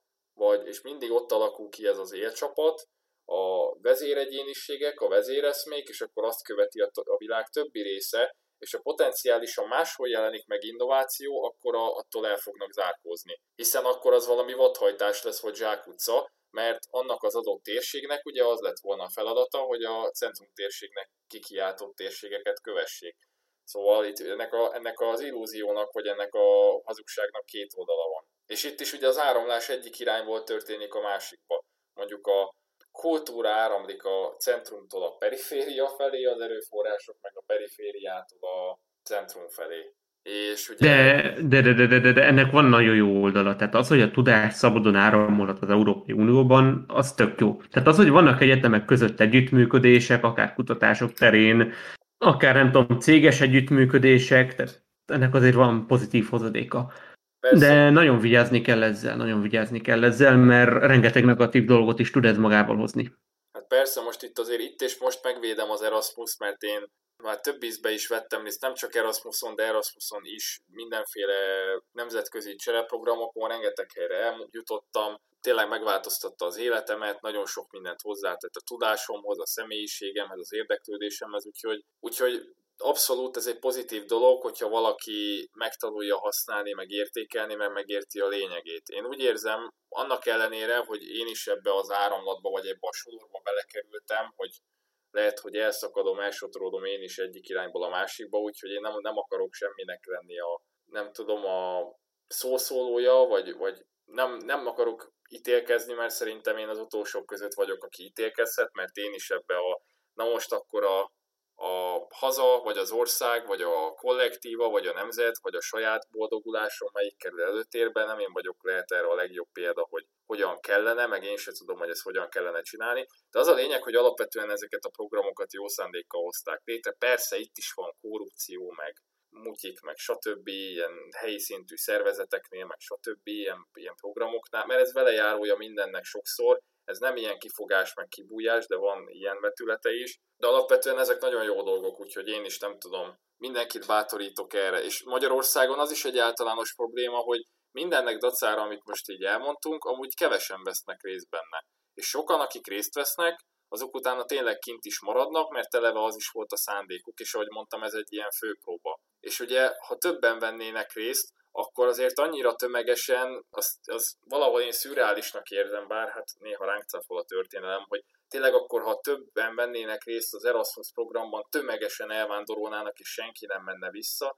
Nem, szóval alapvetően az pozitívum lenne, hogyha többeket bátorítanának, meg többen vennének részt ilyenekben, csak közben ugye a hazai állapotokat is fejleszteni kéne, meg szem előtt tartani, és akkor tényleg az lesz, hogy hozzák az a nyitottságot, meg a műveltséget, meg a pozitív dolgokat is. Szóval Magyarországon arányaiban nagyon kevesen, tehát hogy például ugye van ez az európai European Solidarity Corps, ugye régen EVS volt, Európai Önkéntes Szolgálat, most ilyen Európai Szolidaritás Test, vagy nem tudom, így ezt is ilyen rossz anglicizmussal lefordították, most a kulturális öngyarmatosítás külön témakör lenne, így meg akartam említeni azt, amitől borsodik a hátam, mikor kedves valaki, tudod, levél megszólítás, és veszőt tesznek oda az angol miatt. Nem, nem felkiáltó jelet is. Magyar levelekben ilyet olvasok nagyon sokszor, szóval félelmetes tényleg, szóval ez is ilyen anglicizmus, hogy lefordították ezt a Solidarity Corpsot. Szóval van egy, van egy ilyen program, ami azt jelenti, hogy elmehetsz valahova önként eskedni, vagy egy hónapra, vagy, vagy egy évre, te döntöd el, és én Csehországban mentem el ezzel, és ez 18 éves kortól 30 éves korig lehet erre ezt megpályázni, akármikor, akárkinek, csak ne legyen állandó munkahelye éppen az illetőnek, jogviszonya lehet, csak ugye egyetemre bajos lenne bejárni mellette, és erről például középiskolában Magyarországon egyáltalán nem hallani szinte, és Németországban, Ausztriában, ahol van ez a Freiwilliges jár, hogy tényleg kötelező az egy év önkénteskedés középiskola után a, a diákoknak, ott meg tömegesen, tehát hogy a minden második ilyen önkéntes, ilyen európai önkéntes az általában német vagy osztrák emiatt, mert ott ennyire, hát ott kötelez, kötelezik is őket rá, meg valamilyen szinten azt hiszem az olaszoknál is van ilyesmi, hogy néha kötelezőek ilyen gyakorlatok, de nem is az, de hogy ez nem mindig megoldásra kötelezővé teszik. Valahogy a, az információ sem áramlik megfelelően. Középiskolában nem is hallottunk erről. Hogyha neked mondjuk például gőzött sincs arról, hogy hova tanuljál tovább, akkor nem csak a felvi.hu, meg a nem tudom milyen oldalak léteznek,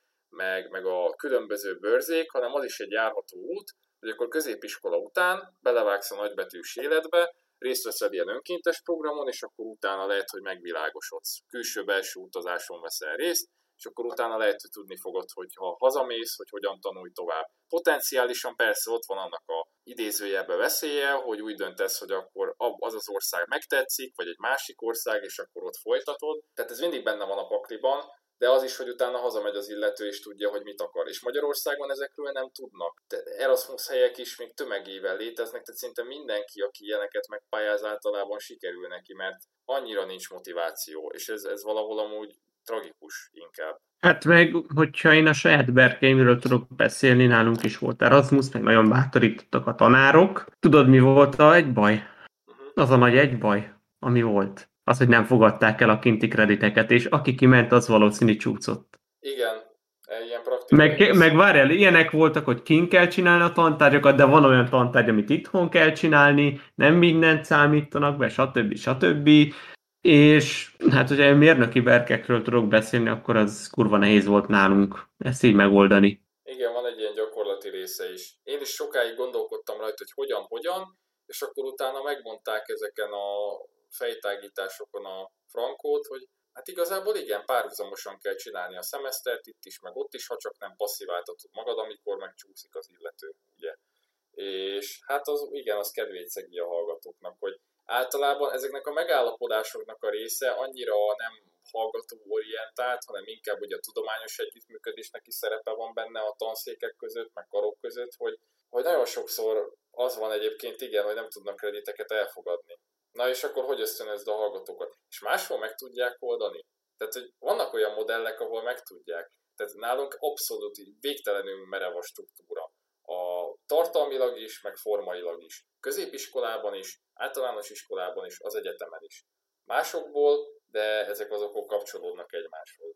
Erre kéne adni teret. Vannak olyan szakok Magyarországon is, de külföldön egyetemek is vannak, amik így működnek, hogy, hogy van egy fél év, ami teljes jogú fél év, de vagy alig vannak tantárgyai, vagy semmi nincsen, hanem az tényleg arról szól, hogy akkor megírod a szakdolgozatot, szakmai gyakorlaton vesz és stb.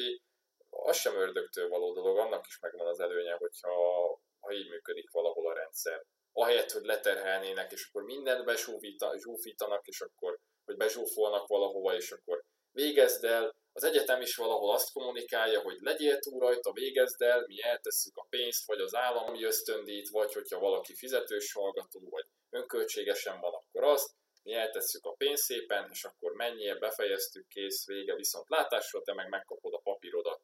És a hallgatók érdekei teljesen nincsen, nincsen, nincsenek ott az asztalon. Lesöprik teljesen. Vagy itthon azért nem megy ennyire az Erasmus, meg nem akarják reklámozni, mert pont ettől félnek, amit ugye megemlítettem, hogy kimaradnak a hallgatók, és a munkaerő, a fiatal munkaerő az elmegy. Nem lehet, hogy igazából egésznek csak ez az akadály, hogy Tehát, félnek a... Tudnák, csak nem akarják. Igen. Lehet, hogy ez is benne van, meg mindenféle korruptság a rendszernek.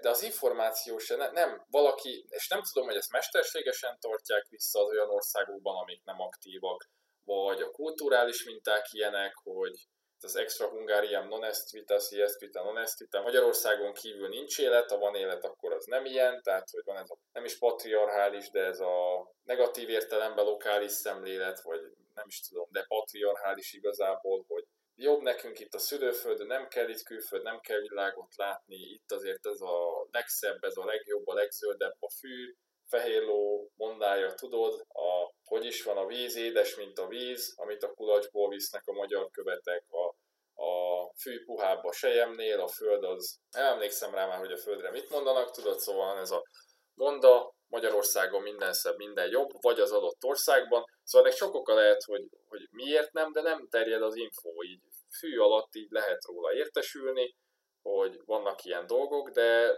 sok, sok emberhez, akit lehet, hogy érdekelne, nem jut el. Sőt, ugye volt, talán még van is, de volt ez a Comenius program is, meg vannak az Erasmusnak olyan változatai, amik rövid távúak, ilyen egy-két hetes, tíznapos programok, ilyen mindenféle műhelyekkel, ilyen workshopokkal, meg mindenféle programokkal, meg ez ilyen interaktív, meg nem tudom. Nyelvismeret is szükségeltetne, csak az sok esetben nincs meg, vagy a kellő önbizalom nem társul a nyelvismerethez.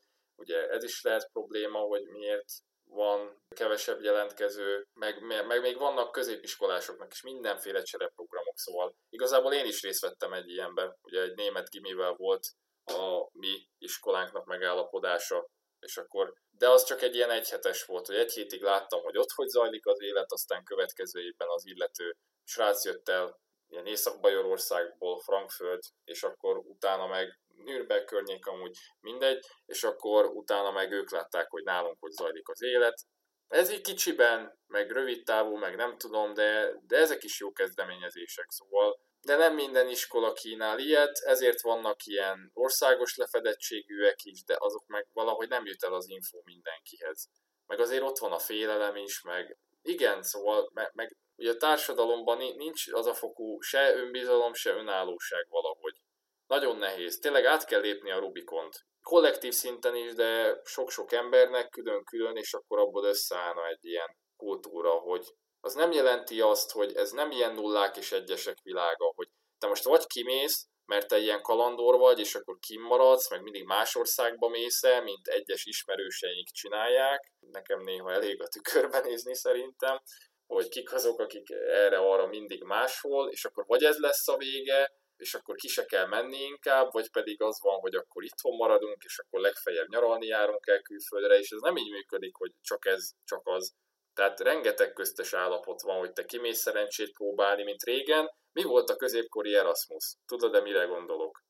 Nem az Erasmus maga, akiről elnevezték, hanem mit tekinthetünk annak? Pedig már be volt töltve a pisztolyban ez a humoros golyó. Pedig már betöltött. Hanem ugye a céhes legényeknek a, a vándorlása. Ugye? Ó, hát ez, figyelj, áj, áj, ez jelen volt a monarchia idején is. Tehát, hogyha öregapámra gondolok, akit nem ismertem személyesen, akkor ő kim volt Bécsben. Inas. Uh-huh. Ugye? Ez ugyanez. Csak ugye az a végeredménye, hogy felhalmozza valaki a tudást, a tapasztalatot, és akkor hazaviszi a városában, ahol elkészítette a remek munkát, azt hiszem nem, bárjál, a remek munka az a legvége, szóval a tanuló évek a vándorlás ez talán előtte van, és utána avatják mesterré az illetőt. De igen, vannak ezek az inas évek. Ez, ez végül is a középkori Erasmus, tehát ennek megvan a kulturális gyökere. És akkor azért működött.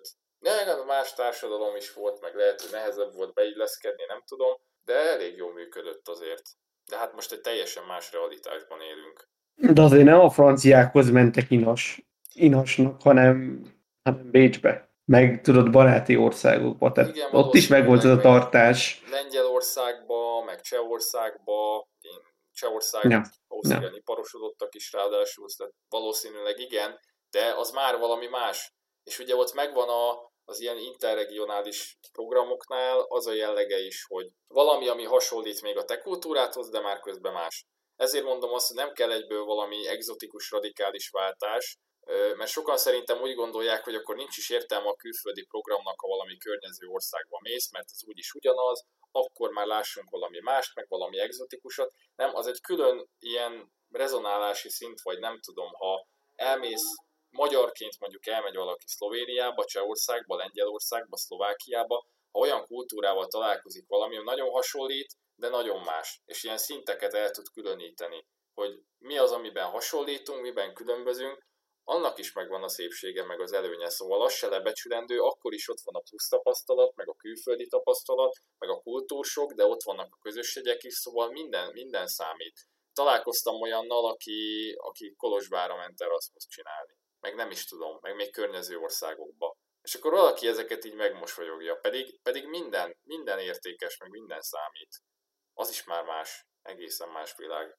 Yeah, yeah, yeah. És még... Akarsz még valamit mondani a témával kapcsolatban? Hát még egyébként van három pontom az ötből, de azok nem lesznek ilyen hosszúak szerintem.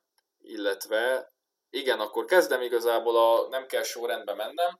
Ugye van az, ami egy kicsit utopisztikus még ilyen kultúrák együtt élésénél, ez a békés egymás mellett élés. Bizonyos toleráns államokban ez működött, meg működik.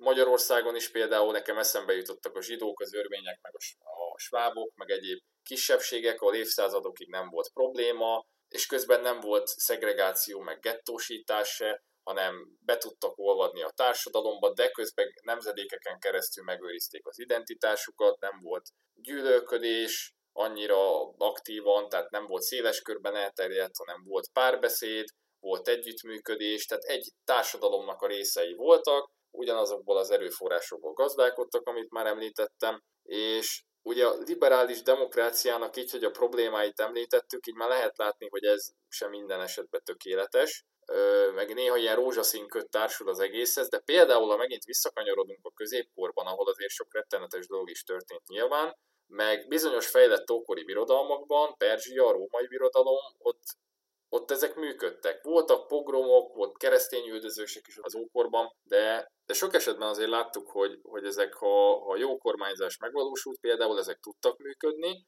tehát ez alapvetően mondjuk egy, egy pozitív modell, és tehát ez az, amikor mindenki megőrzi külön-külön, de osztozunk a társadalmon. Na és ennek a szöges ellentéte meg például az, amikor tényleg ott van a multikulti máz, most a szónak a pongyola jelentésében, tehát amikor minden felhigul, mindenre rárakódik ez a globalizációs massza, amivel itt kezdted az egész beszélgetésünket, és nem jelentenek semmit a zászlók, a címerek, a himnuszok, ezek csak ilyen szimbólumok, ezek akadályozzák a nagy tőkét, a szuverenitás az csak ilyen fárasztó, avit idejét múlt dolog, és ezt el kell törölni, és minden elkeveredik egymással, de így ilyen véletlenszerű elemek bekerülnek a levesbe, és, és ilyen híg felszínes dolog lesz az egész.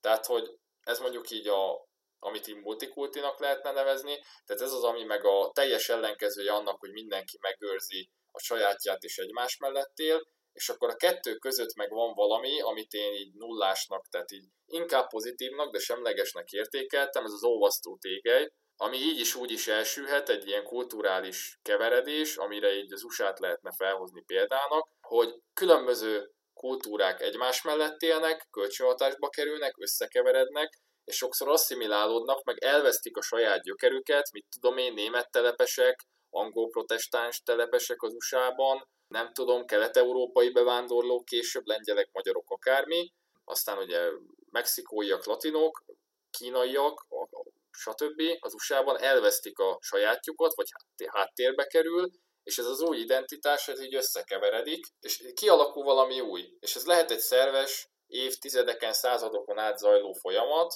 és ez lehet működőképes, de ugye van ez a tragikus oldala, hogy elveszik az eredeti kultúra, és ugye ezt nem tudom, hogy mert, mert te, te be akartad hozni valamennyire ezt a témát, hogy te hogy tudnád elkülöníteni, de ugye ennél az olvasztó tégely dolognál arra is van esély, hogy kialakul ilyen ernyőidentitás, és békében egymás mellett élünk, de ugye elsülhet rosszul is, és akkor lesz egy ilyen felszínes multikulti. Tehát, hogy, hogy ezeket nem tudom, ezeket a szinteket te hogy különítenéd el, vagy a te képzeletedben most akár euró beszélünk, akár usa ez hogy jelenik meg? Hát az USA kapcsán annyit tudok mondani, meg egyébként Európa kapcsán is, hogy maga ez, ez a dolog, hogy egy ekkora változás küszöbén állunk, hogyha a fiataljainkra nézünk, hogy nem csak fog maradni ebből, hogy nemzeti identitás. Annyi hatás, annyi dolog jelent meg, hogy nem hiszem, hogy ez már ide, irreverzibilis, tehát újra fog szerveződni minden. Aha. Lehet, hogy minden egyes nemzetnek meg lesz a utóda, tudod, ami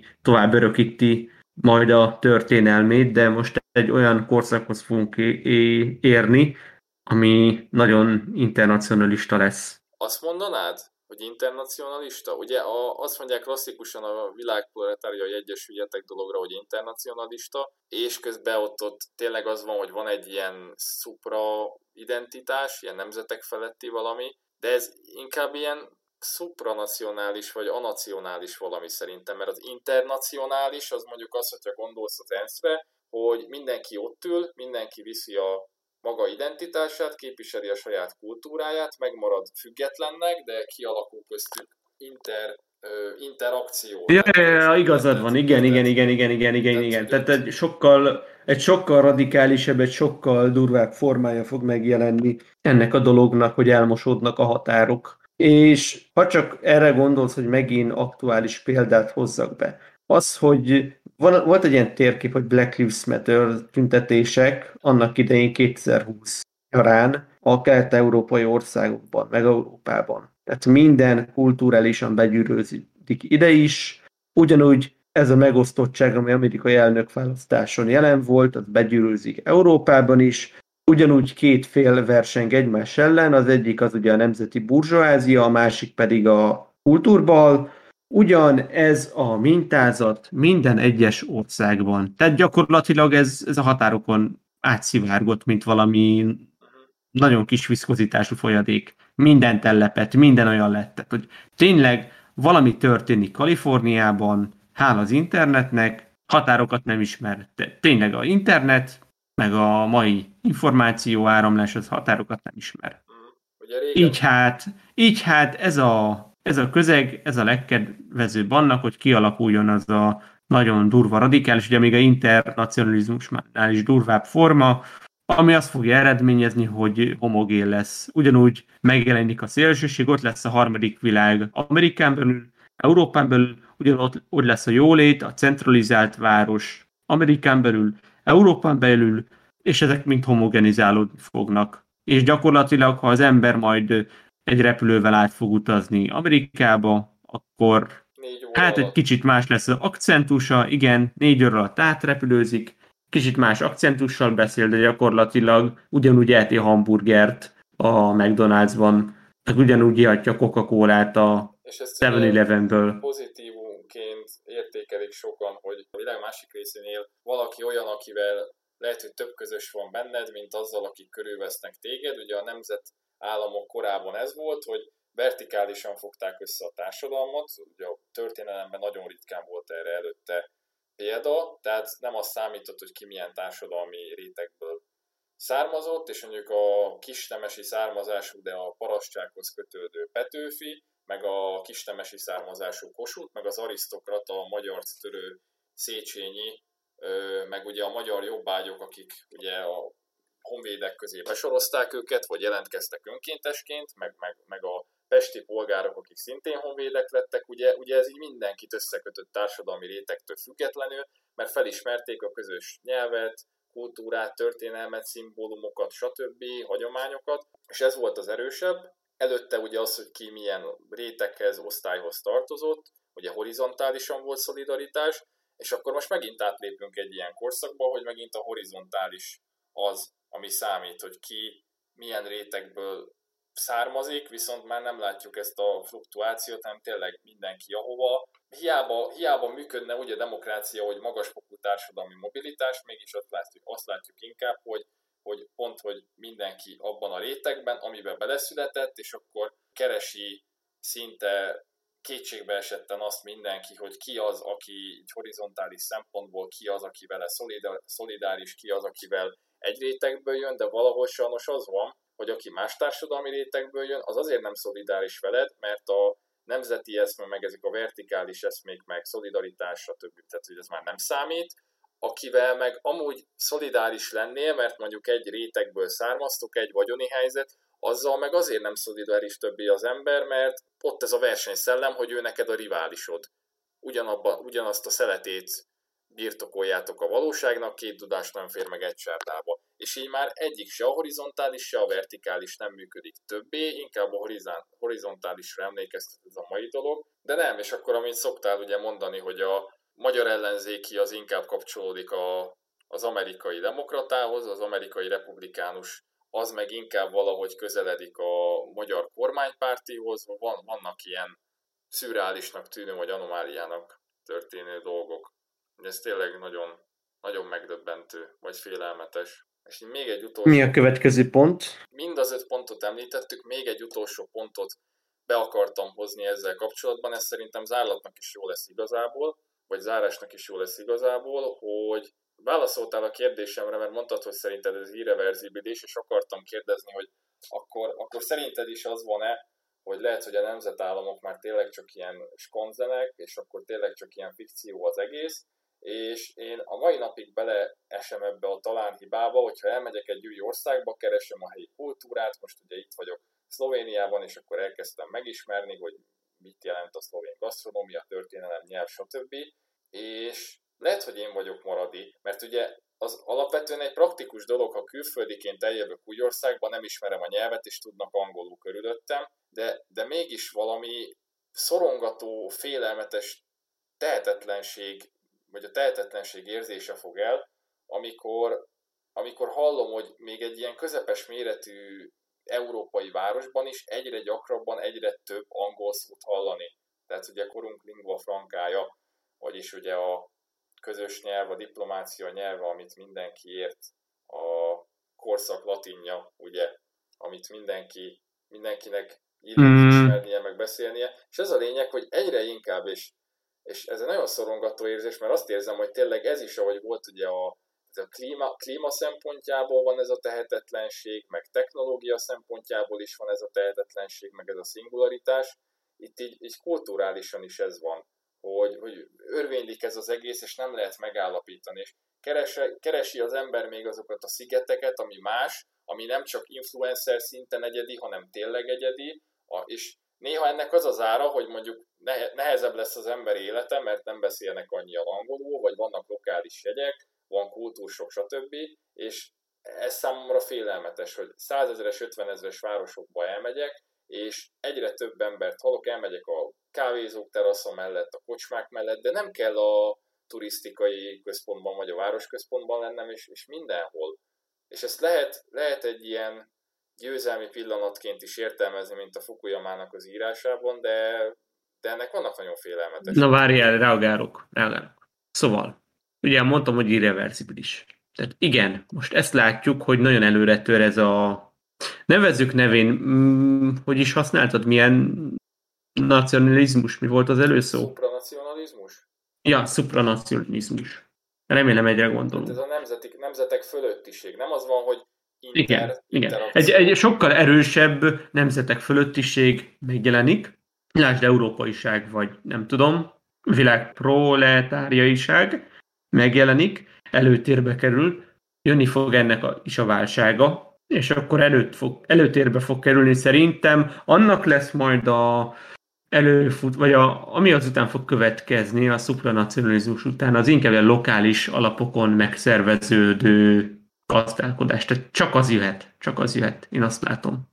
De még, még, még a szupranacionalizmusban tartunk, és ki tudja, meddig fog ezt tartani, hány évig. Hát igen. Mert... De mindenképpen, ahogyha lokálisan fog újra szerveződni a világ, akkor mindenképpen valami át fog szivárogni a mai nemzetállamokból, meg történelemből. Kicsit a, ugye a ciklikus tehát, tehát más lesz, más lesz, mindenképpen más lesz, tehát nem fog ugyanígy kinézni akár a térkép, atlasz, de lesznek jegyek, tehát lesznek hasonló jegyek, egy teljesen más világ lesz.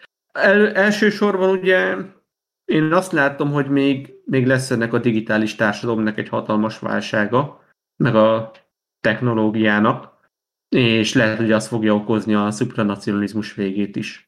Igen, ezek a folyamatok, ez a két-három... És ez, igen, és lehet, hogy ez egybe fog esni, ez a technológiai válság, vagy információs társadalomválság, az egybe fog esni a klímaválsággal. Hogyha jön egy olyan pont, tudod, amikor eléri a nép, föld népessége, majd a 10 milliárdot jönnek a járványok éhezés, a többi, a többi háborúk, akkor úgy minden egyszerre úgy összeomlik. És ez a tehetetlenségi szorongás tényleg félelmetes, hogy látjuk, hogy jön, hogy érkezik, és úgy látszik, hogy tényleg visszafordíthatatlan, és ez ilyen törvényszerű, meg kell történnie, hogy fel... Ugye, fel ugye megvannak ezek a forgatókönyvek, megvannak ezek a forgatókönyvek, hogy mi jöhet ezután, mi jöhet ezután a, teszik a szó supranacionalizmus után. A jelentés annyira nem, de maga a szó az úgy jól hangzik. Meg én, én sose hallottam előtte, tehát én mindig internacionalizmust hallottam, és annak, annak nem tudtam, hogy vannak ilyen árnyalatai. Hát Na, szóval, hogy, hogyha, ja, hogyha jön ez a válság, jön ez a válság a supranacionalizmusnak, akkor utána tényleg mi lesz? Tehát ott a sivatagban, meg a elhomokosodott területen ott élnek az emberek, és akkor egy tevével ott mennek. Igen, 50 fok van nappal, este meg, meg mínusz 20 fok. A Star Warsból tudod, mindegy. Igen, mínusz 20 fok, és akkor lesznek ilyen közösségek, tehát tényleg millió, millió vagy pár millió ember marad. Nem tudom, hogy a technológiát mi fogja átmenekíteni, de szerintem részben át fog menekülni tehát megvan ma arra az infrastruktúra, hogy túlélje ezt a válságot. Viszont nem tudom, hogy mi fog a kultúrából átmenni. Tehát majd tényleg, nem tudom, most említve tényleg ilyen posztapokaliptikus filmeket, akár gondoljunk a majmok bolygójáról, hogy egy barlangban vannak ilyen leletek, tudod, egy ilyen síróba, Igen, meg hasonlók, hogy tényleg csak ennyi marad, vagy, vagy lesznek azért Ravenna könyvtárjai, túlélik a válságot. Érted? Igen, vagy minden leég, mint ja. az alexandriai könyvtár. Igen, vagy minden leég. Szóval, szóval nehéz a jövőt prognosztizálni. Hát én azt azért így el tudom árulni így az eladás vége fel, hogy én nem vagyok annyira derülátó, mint a Fukuyama. Most már szerintem el is van csépelve ez a dolog, hogy utópia, mindenki valami utópiát képzel el. Szerintem már aki hisz benne, az se úgy hisz benne, mint ahogy azelőtt hittek benne. A valóság ja mesevilág. Ja, ja, ja. Van, van ja, most, már, most már azok az emberek is tudják, hogy az egy mesevilág, akik hisznek benne. Szóval nem úgy hisznek benne, mint ahogy amilyen derülátás volt a rendszerváltás után. De azért azt kikérem hanem, ne, igen? Vagy azt kikérem magamnak, hogy de hogy ne, én nem a kőkemény realista vagyok, a szociáldarwinista, hogy hát farkas törvények uralkodnak, ember-embernek farkas a kész, nem működnek az ilyen utopisztikus ábrándok, és akkor lesz, ahogy lesz, azt sem mondom. Tehát, hogy ez a nem vagyunk derülátók, de, de, de ahogy nem megyünk el az idealista, utopista mesevilágba, úgy, úgy nem szeretnénk ebben a Mad Max világban se élni szerintem. Igen, igen. Meg... Na most az, hogy merre van a arany középút, vagy merre van az az út, ami elvezet oda, vagy hogy a történelem folyamán volt-e ilyen pont, visszavezetne a úgynevezett aranykor fele. Hol tértünk le az útról? Igen. Igen. Eszembe jutott ez a ciklikus szemlélet, ami ugye van a hinduknál is, meg a buddhistáknál, de a hinduknál vannak ezek az ismétlődő világkorszakok, aranykor, ezüstkor, stb. Nem tudom mennyi van belőle, meg egy kicsit hasonló volt egyébként a majáknál, meg az asztékoknál is, de hogy igen, a, a hinduknál, és akkor ezek így mindig ismétlődnek, majd amúgy a, lesz a spirituális előadásunk egyszer, ott be akarom majd hozni a, az egyik ilyen elméletet, amit hallottam erről, és, és itt is, mintha ezt látnak, hogy kikerülhetetlen, haladunk e felé, hogy ennek fel kell futnia, ennek össze kell sűrűsödnie, a lufinak ki kell, fel kell fújódnia, ki kell durrannia, elkerülhetetlen, hogy lesz egy ilyen, bár, ilyen krízispont, tényleg, és akkor utána talán visszatérünk valamihez, de már új formába, és akkor egy kicsit ez is, mintha ilyen ciklikusan működne, de ebben a posztapokaliptikus világban, ahol a jövőt újjáépítjük, ugye egyébként a, a skandinávoknál is az van, hogy a Ragnaröknél sokan, akik felszínesen ismerik, azt hiszik, hogy hát akkor a Ragnaröknél mindennek vége, minden Isten megmondja, hogy fog elpusztulni, a farkasok megeszik az égitesteket, stb. Meg megérkeznek a holtak ezen a körmökből épített hajón, meg nem tudom, mik vannak még, tehát elpusztul a világ, de nem, mert a Ragnarökben is az van, tehát a skandinávoknál is van ciklikus szemlélet, hogy utána elpusztul a világ, de lesznek istenek, meg titánok, stb., meg emberpár, aki túléli, mint ahogy az özönvizet túlélték, ugye a mindenféle özönvízmondákban, és akkor megint újjáépítik a földet, szóval ez így mélyen kulturálisan benne van az emberekbe, de, de ezt így ol, olvastam egy nagyon jó dolgot, a, ugyanebben a könyvben, amit a múltkor említettem, így erről a kritikai gondolkodásról, hogy csak azért, mert mondjuk egy extrém sportoló azt mondja, hogy már ezerszer kiugrott a repülőből, és soha nem lett baja, ez nem jelenti azt, hogy ezer egy egyszerre nem fog belehalni az vonásba, és ugyanez vonatkozik az emberiség történelmére, hogy azért, mert visszavetítjük a kezdet-kezdetétől idáig az emberiség történelmét, és megállapítjuk, hogy az emberiség mindig mindent túlél, ez egy, ez egy fals logika. Érted? Hogy visszavetítjük, mert eddig túléltük, szóval ez akkor arra bizonyíték, hogy túléltük az ezer ugrást, az ezer válságot, akkor az ezer egyediket is túl fogjuk. És ez egy nagyon téves szociálpszichológiai zsákutca. Ebbe, ebbe nagyon sokan beleesnek. Ebben ez nagyon csábító, hogy hát az emberiség mindig mindent, ugye nagyon sok ilyen posztapokaliptikus történet erre épül, hogy ha egy kicsit nagyobb távlatokba szemléljük, és hogy emlékszel még a középsulis atlasz, talán a, annak a első lapján, vagy talán a végén volt, tudod, hogy a élet kifejlődött, és akkor ott volt a egysejtitől kezdve minden stádium, meg éppen hol milyen ősemberek embertípusok voltak, vagy előemberek, vagy közösös, és akkor volt, tudod, az elágazós fa. És lehet, hogy ott volt, hogy volt, meg volt jelölve ilyen korszak, tudod, volt a nagy kihalások korszak, és többször is volt ilyen. Mennyire ciklikus?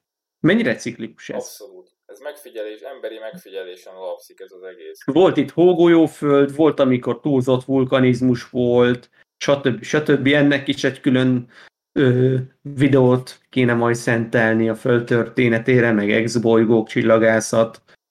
Tök értelmes téma lehet akár. Tehát teljesen nem megfigyelhető a... Ha nem inflálnák ja. el. Ha az ilyen Elon Muskok nem inflálnák el. Igen, az ő kutatás. Hát csak az a kérdés, hát, hogy ja. ki, lesz a, ki lesz a Darth Sidious? Vagy nem valami mi lesz -e, vagy nem tudom. Szóval hogy, szóval, hogy ez a ciklikus kihalások története, hogy akkor mondják, hogy nagyjából az a valószínűsége a dolognak, hogy 30 millió évente ugye mindig van valami gamma kitörés, ami éri a Földet, nagyjából, és akkor a gamma kitörés következtében az élőlények nagyon nagy része ugye elpusztul. A nagy méretűek általában. Aztán lehet a meteor, meteoritokat is behozni, meg a túlzott vulkanizmust, Lásd egyébként a túlzott vulkanizmus az nem 30 millió évente történik meg, hanem Krakatau, Tamborin vulkán, mondjuk azok pont egymással, egymáshoz inkább közelebb voltak időben. Tehát 200 évente van valami olyan nagy vulkánkitörés, ami radikálisan megváltoztatja egy-két, drasztikusan megváltoztatja egy-két évig a időjárást, alig van napsütés, stb. és a nagy éhínség következik be ugye a Földön. De a tudomány hát igen, csak... ott vannak a ja. fóliasátrak, tudod. Húha, aztán, aztán azok a fóliasátrak, a 7 milliárd embert, azt ki tudják szolgálni. Már lesznek ilyen kapszulák, meg ilyen, nem tudom, ilyen mirelit. Táp... Ja, tényleg ilyen kapszula, így kinyitja az ember, így kiömlik a só, vagy nem tudom, az a por, és akkor vizet önt rá, és akkor ki kell a paradicsom, vagy nem tudom, a hús. Amúgy ezek a viccek, amiket meséltem neked, amivel ugratták apámék a munkatársukat, ez a tarhonyafa, meg ilyenek. Hát ez nem Ja, lesz ja, ja, ja. Húsfák lesznek, ilyen protein termőbokrok, meg nem tudom, majd kimennek szénhidrátot szüretelni, így lehajolnak a menyecskék, vagy az ilyen robotmenyecskék, így össze, nem az epret szedik össze, hanem a szénhidrát bogyókat, vagy Csirkecombok lógnak a fán. ugye, ilyen, ilyen, ilyen jövőkép, ilyen teljesen, nem tudom, meséltem neked ezeket a régi képeslapokat, hogy hogy képzeltek el a szecessziós korban a századfordulón a jövőbeli városokat, hogy oda montázsoltak léghajókat, meg fejjel lefelé közlekedő vasutakat, meg minden, hogy ilyen lesz a föld, meg léghaj, ja, léghajókat mondtam, igen, hogy ilyen lesz majd a föld, vagy ilyen lesz az az, az adott város, majd nem tudom, száz év múlva, 50 év múlva, és akkor üdvözletünket küldjük a jövőből így. Láttam, most voltam múzeumban, láttam, Mariborról is volt ilyen képes, Na. ott ez az utópia. Igazából forgatókönyveket a jövőre nézve elég nehéz felvázolni, ez inkább ilyen helyzetértékelés volt, a folyamatszerűségét akartuk bemutatni, hogy honnan hova halad az egész, ilyen a végén kikötöttünk ilyen kozmikus távlatokban, de igazság szerint inkább ilyen helyi szinten próbáltuk meg a globalizációnak a hatásait a kultúrára vizsgálni, de, de szerintem fontos, hogy kitértünk erre a végén, mert ugye így áll össze a nagy egész ezekből a helyi szintű folyamatokból, és hát inkább lehet, hogy azt kellene keresni, hogy nem tudom, az ugye a kérdés, hogy van-e rá gyógyír e, ennek a folyamatnak a káros vetületeire, vagy az újabb problémákat okoz. Ugye ha próbáljuk a krízist teljesen kiküzöbölni, akkor a krízis nélküli világban, ugye ahol nincsen nemzetállamok közötti háború, akkor lesz egy más típusú háború. Ugye itt, hogyha ha megteremted az utópiát, akkor is valami el fog romlani, hogyha a nemzetek nem háborúznak egymás ellen, akkor nem a világállam jön, hanem világdiktatúra jön. Tehát, hogy, hogy nem lehet tudni előre, hogy most akkor erre van valami gyógyír, vagy csak enyhíteni lehet a tüneteket, vagy tényleg néha hagyni kell, hogy magától folyanak az események, de nem szabad túlságosan passzívnak lenni, de nem szabad társadalommérnökösködni se, és túl aktívnak lenni, szóval Szóval nehéz, nehéz igazából egyértelműen állást foglalni, és ilyen, ilyen aranyszabályokat adni, vagy ilyen tippeket az egészre. Úgyhogy köszönöm szépen a figyelmet a hallgatóknak, sziasztok! Sziasztok!